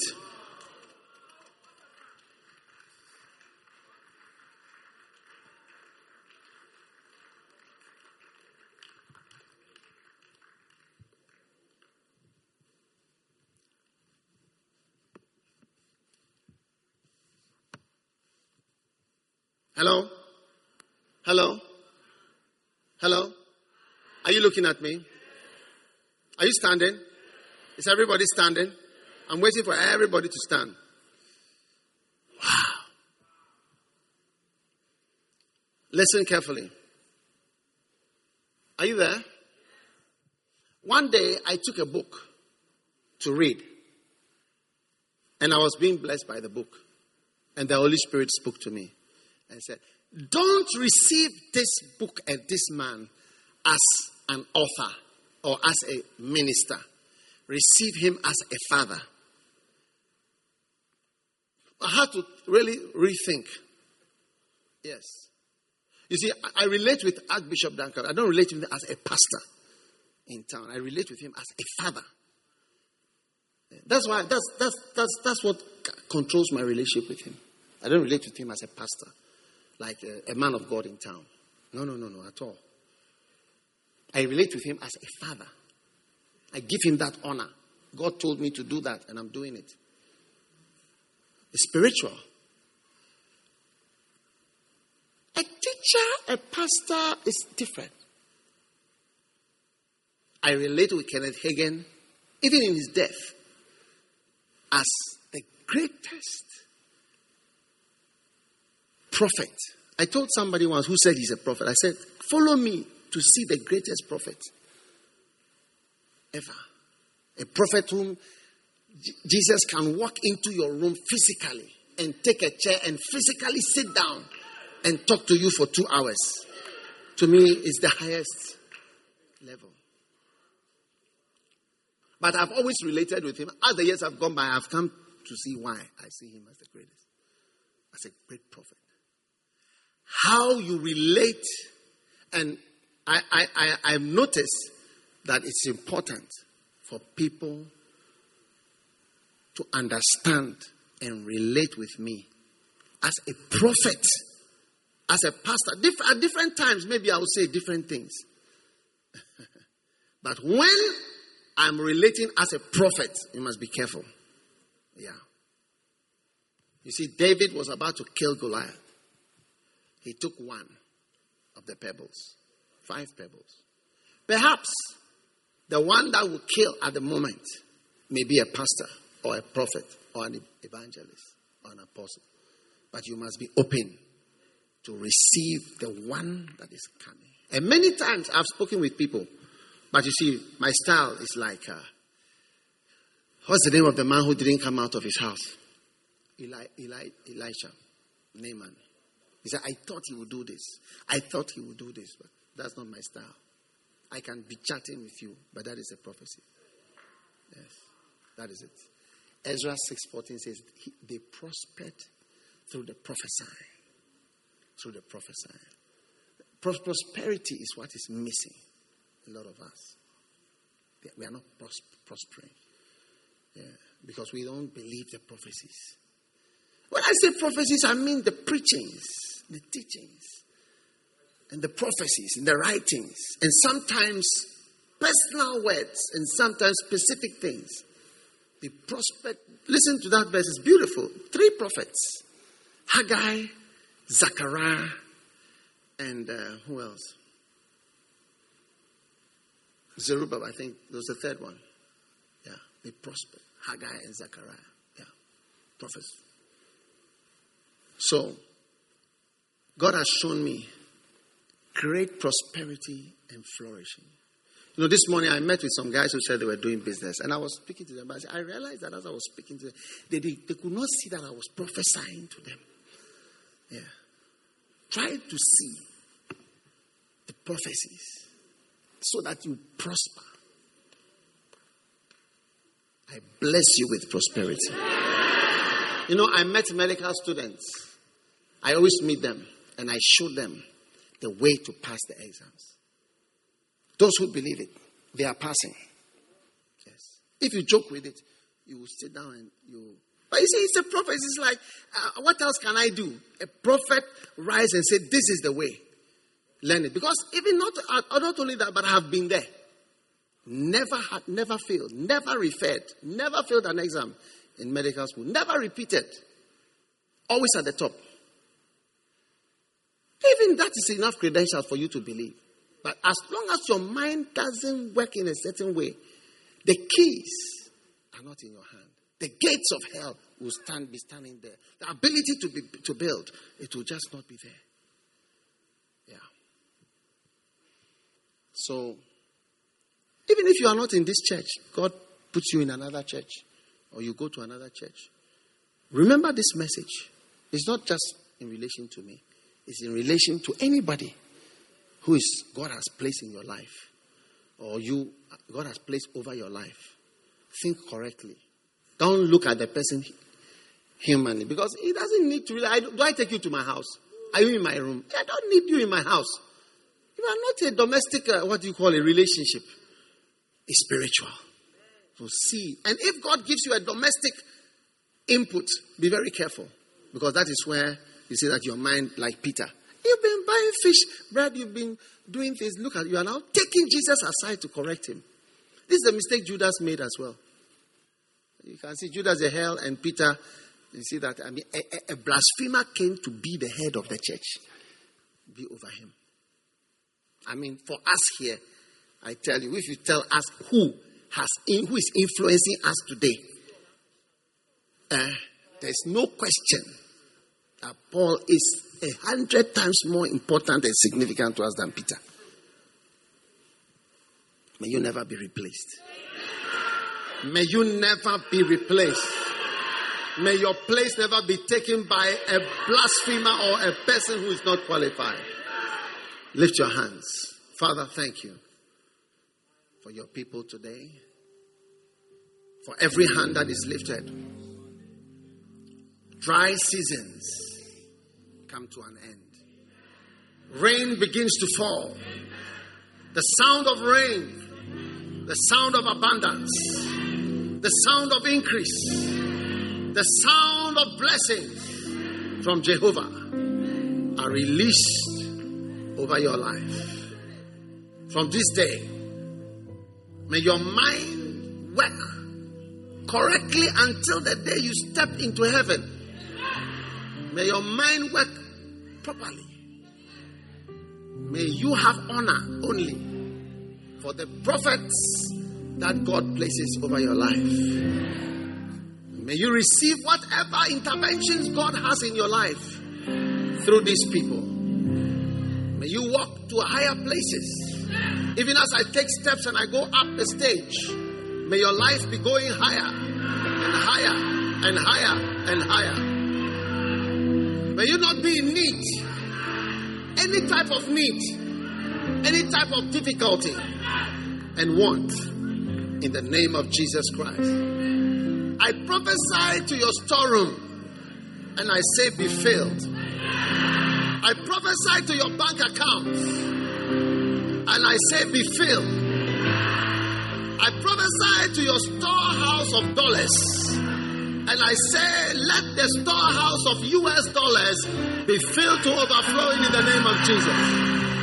I prophesy to euros and pounds and I say, Let them multiply in your hands in the name of Jesus. I speak to your house that has not yet been built. And I prophesy to the ground, the lands. And I say, Be built. I say, Be built. I say, Be built. For the servants of the Lord shall occupy thee. There shall be running water. There shall be lights. There shall be car parks. There shall be cars. There shall be abundance of all things. Receive it in the name of Jesus. Whoever's hand has not been strong enough to finish your house, I see the strengthening that came upon Peter to strengthen you to finish whatever you have started. Receive divine and supernatural strength in the name of Jesus Christ. You are now called a prosperous son and daughter of the prophet. You are no more called a son and daughter of a poor person. The son of an elephant is an elephant. Receive elephant like blessings in your life in the name of Jesus Christ. I prophesy to your exams you are going to excel in your examination. I prophesy over your school and I declare you are the best in your class in Jesus' name. I prophesy over your job that you have now. I prophesy and bless you over there. By the word of the Lord, you shall rise and rise and rise in the name of Jesus Christ. Whatever is a chain, a chain around your leg, that has restricted you from going fast and that is holding you back. I command and declare that chain is broken today in the name of Jesus. You'll not be in need anymore. God has broken the chains. You are no more tied to poverty. You are no more tied to need and to hardship. Your dry season is over. Give the Lord a shout and a clap offering.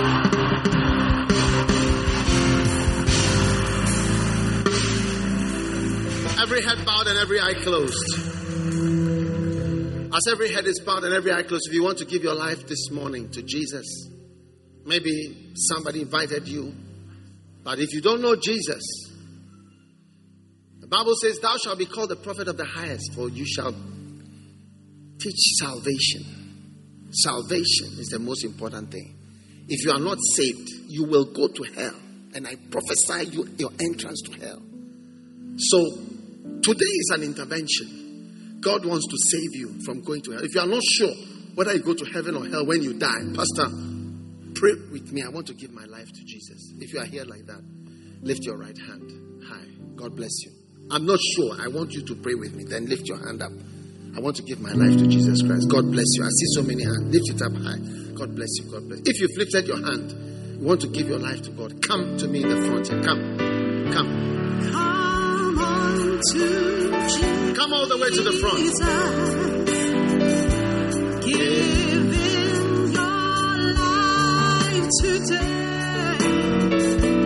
Come on to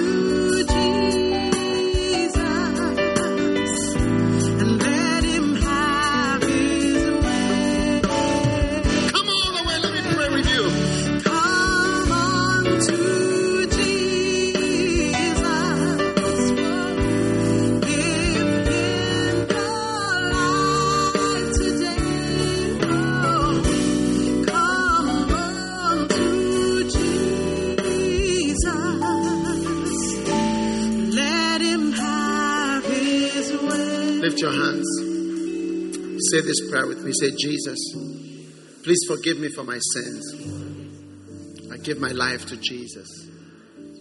Have mercy upon me. Oh Lord, I'm sorry for all my sins. Cleanse me, wash me, forgive me. Today, I give my heart, I give my life to Jesus Christ. Please write my name in the book of life. From today, I'm a child of God. From today, I am born again. From today, I follow Jesus. Thank you, Lord. Please register me in the book of life. I'm your child. I'm your servant. Thank you, Lord. In Jesus' name. Amen and amen. Hallelujah. God bless you. Don't go back. I want to give you one of my books right here. This is a book called How to Pray. It costs 40 cedis, but I'm giving it to you as a gift. Are you happy about that? Very fast with the books, please. Very fast. Very fast. When we close, we are going to close just now. Come to the side here where these people are waving. I'm going to send one of my pastors, one of the anointed pastors, to pray with you and give you something before you go. Okay? Don't go away. And then also bring your phone. Where is your phone? Lift your phone. I'm going to do a blessing. Lift your phone. Father, bless all those here with phones, with new phones, and give them give them the podcast. Give them the podcast. Ah, let them be connected to divine communication, divine communication, divine communication. In Jesus' name. Whatever is good, let them hear good news on this phone in Jesus' name. Amen. So when we close, come to the corner here, salvation corner, and then you get something for your phone. You get something. One of the young sons of the prophet is coming to talk to you over there. All right? Is it powerful? So don't leave. As soon as we go, just go there. Two minutes, and then you are on your way. All right? Give them a lot, a mighty clap offering. Hold your book, lift it up. Let me pray with you. Say, I will read this book. I'm going to be established in Christ, in God, in Jesus' name. My life changes from this moment in Jesus' name. Amen. God bless you. When you go home, write your name in the book and read it, and God is going to bless you every day. God bless you. Go back to your seat. Beautiful. It's time for communion. Take, eat, this is my body, which is broken for you. Drink, this is my blood, which is poured out for you. John chapter 6.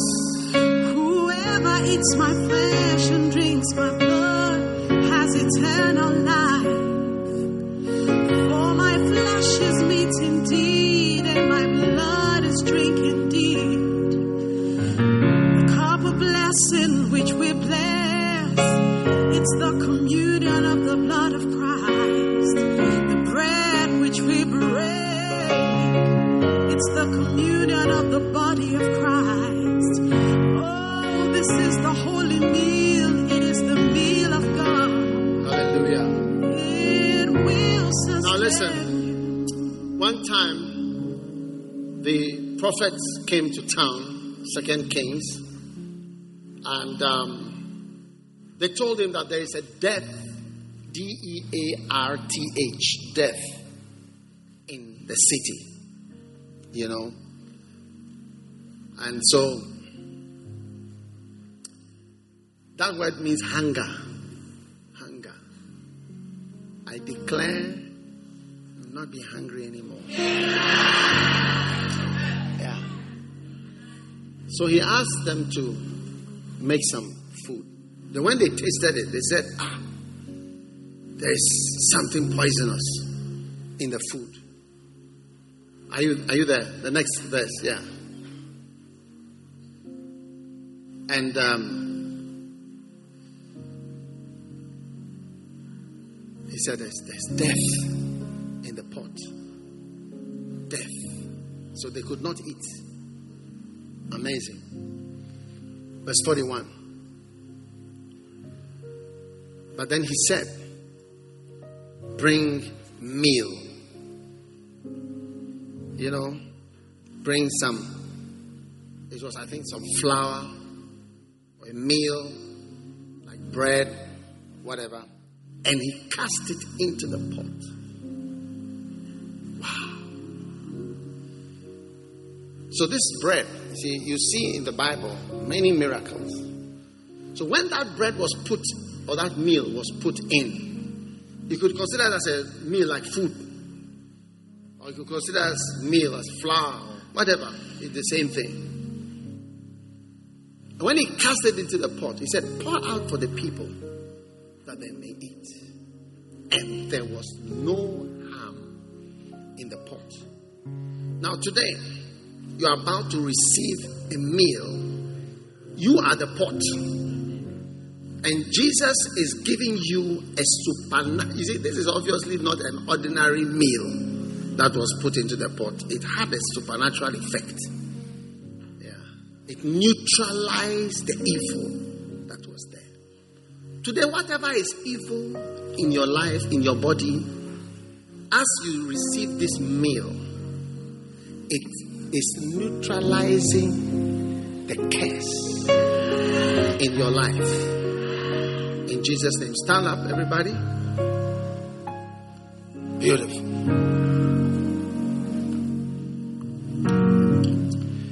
Father, thank you for this meal. We receive it in Jesus' name. As we cast this meal into the pot of our lives, we thank you that no harm shall come to us anymore. Our blood, our blood cells, our mind, our brain, our stomachs, livers, pancreas, kidneys, intestines, colons,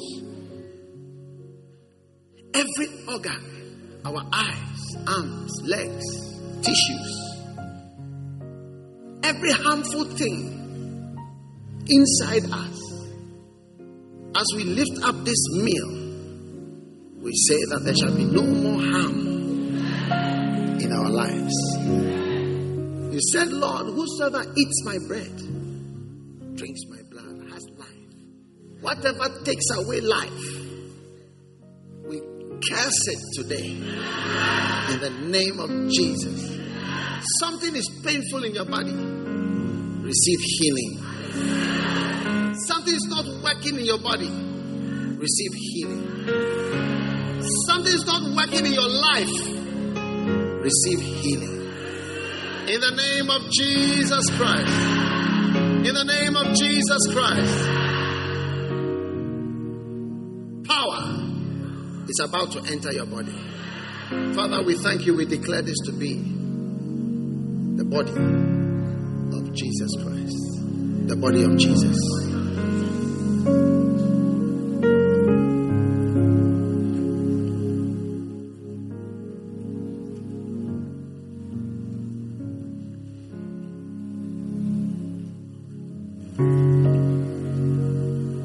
And now, the other part of this meal. Whatever is actively poisonous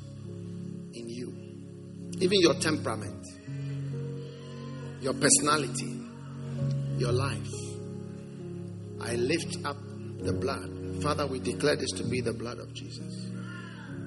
Let whatever is poisonous about us that drives away people from us be cured in Jesus' name. You will never be declared a poisonous person. People will not be driven away from you, people will be attracted to you. Somebody here couldn't get married through this communion. Whatever is poisonous, make people say, No, I don't want you. It's going. Receive the blood of Jesus.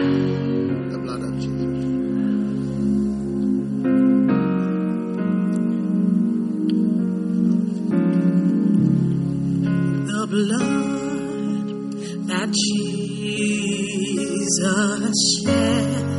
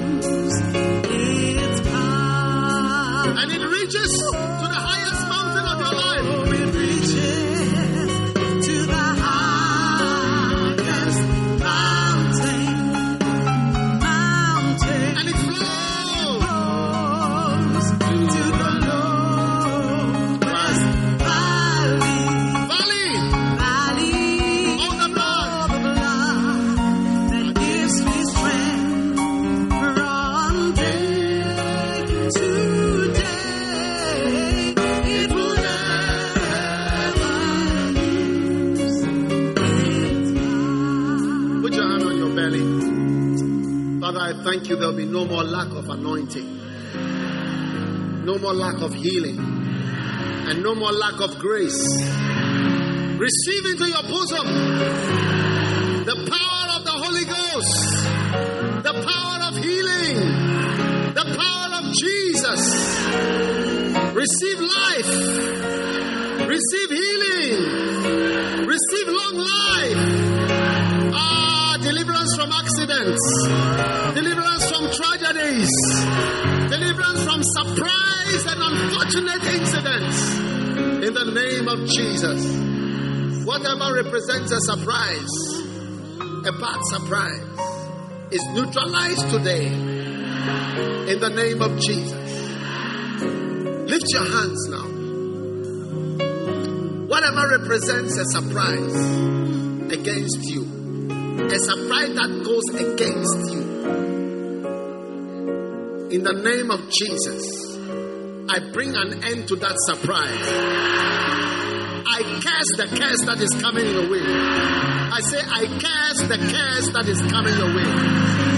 In Jesus' name. Now, I open the gate through which good news is going to come into your life now. May a wide gate of only good news be open in your life from today in the name of Jesus. Whatever makes you confused, I command the confusion to be terminated today in Jesus' name.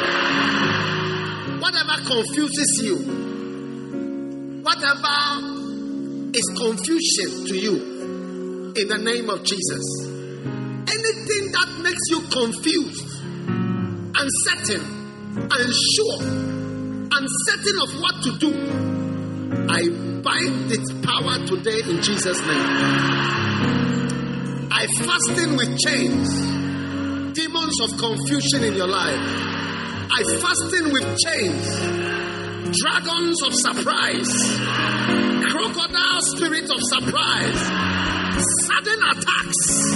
Hey, I block it with a shield of faith in the name of Jesus.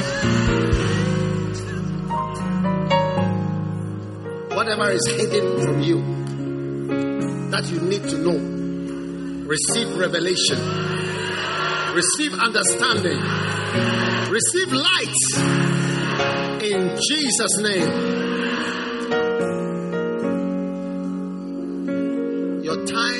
Dryness, your dry season is declared over from now.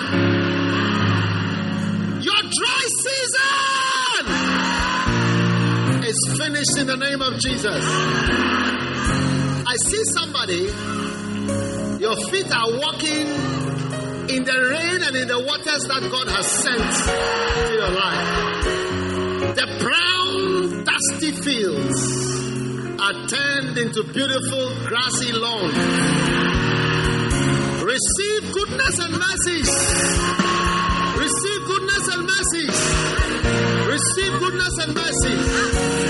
Your dry season is over. In the name of Jesus. Lift your hands. Jesus, thank you for your intervention in our lives on this earth. For we know that life on this earth is full of curses. We thank you today that we came for an intervention in our situations. Light has come where there was darkness, healing has come where there was pain, and the rain has begun to fall. In the dryness of our lives, a new season begins now. Receive your new season of goodness and mercy. Ah, the dry season is over. In the name of Jesus, give the Lord a mighty shout and a clap offering. God bless you.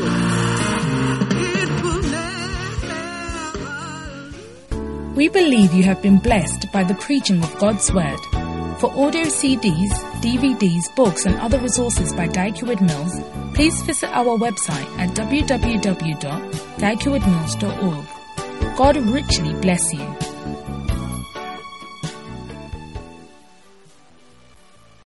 ABC Tonight, the next chapter of the Bachelor journey begins. Welcome to Listen to Your Heart. Listen to your 20 single musicians look for the perfect duet. When she sings to me, it just leaves me speechless. Will a passion for music lead to a lasting love? I've dreamt of being with somebody who shares the same passion that I do.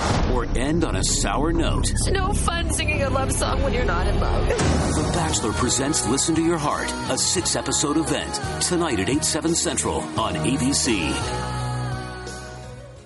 ABC Tonight. My name is Daniel Garcia. I worked at my family's bakery. My life used to be pretty normal until I met Noah Hamilton. That's when everything changed. My brother and the most famous woman in the world.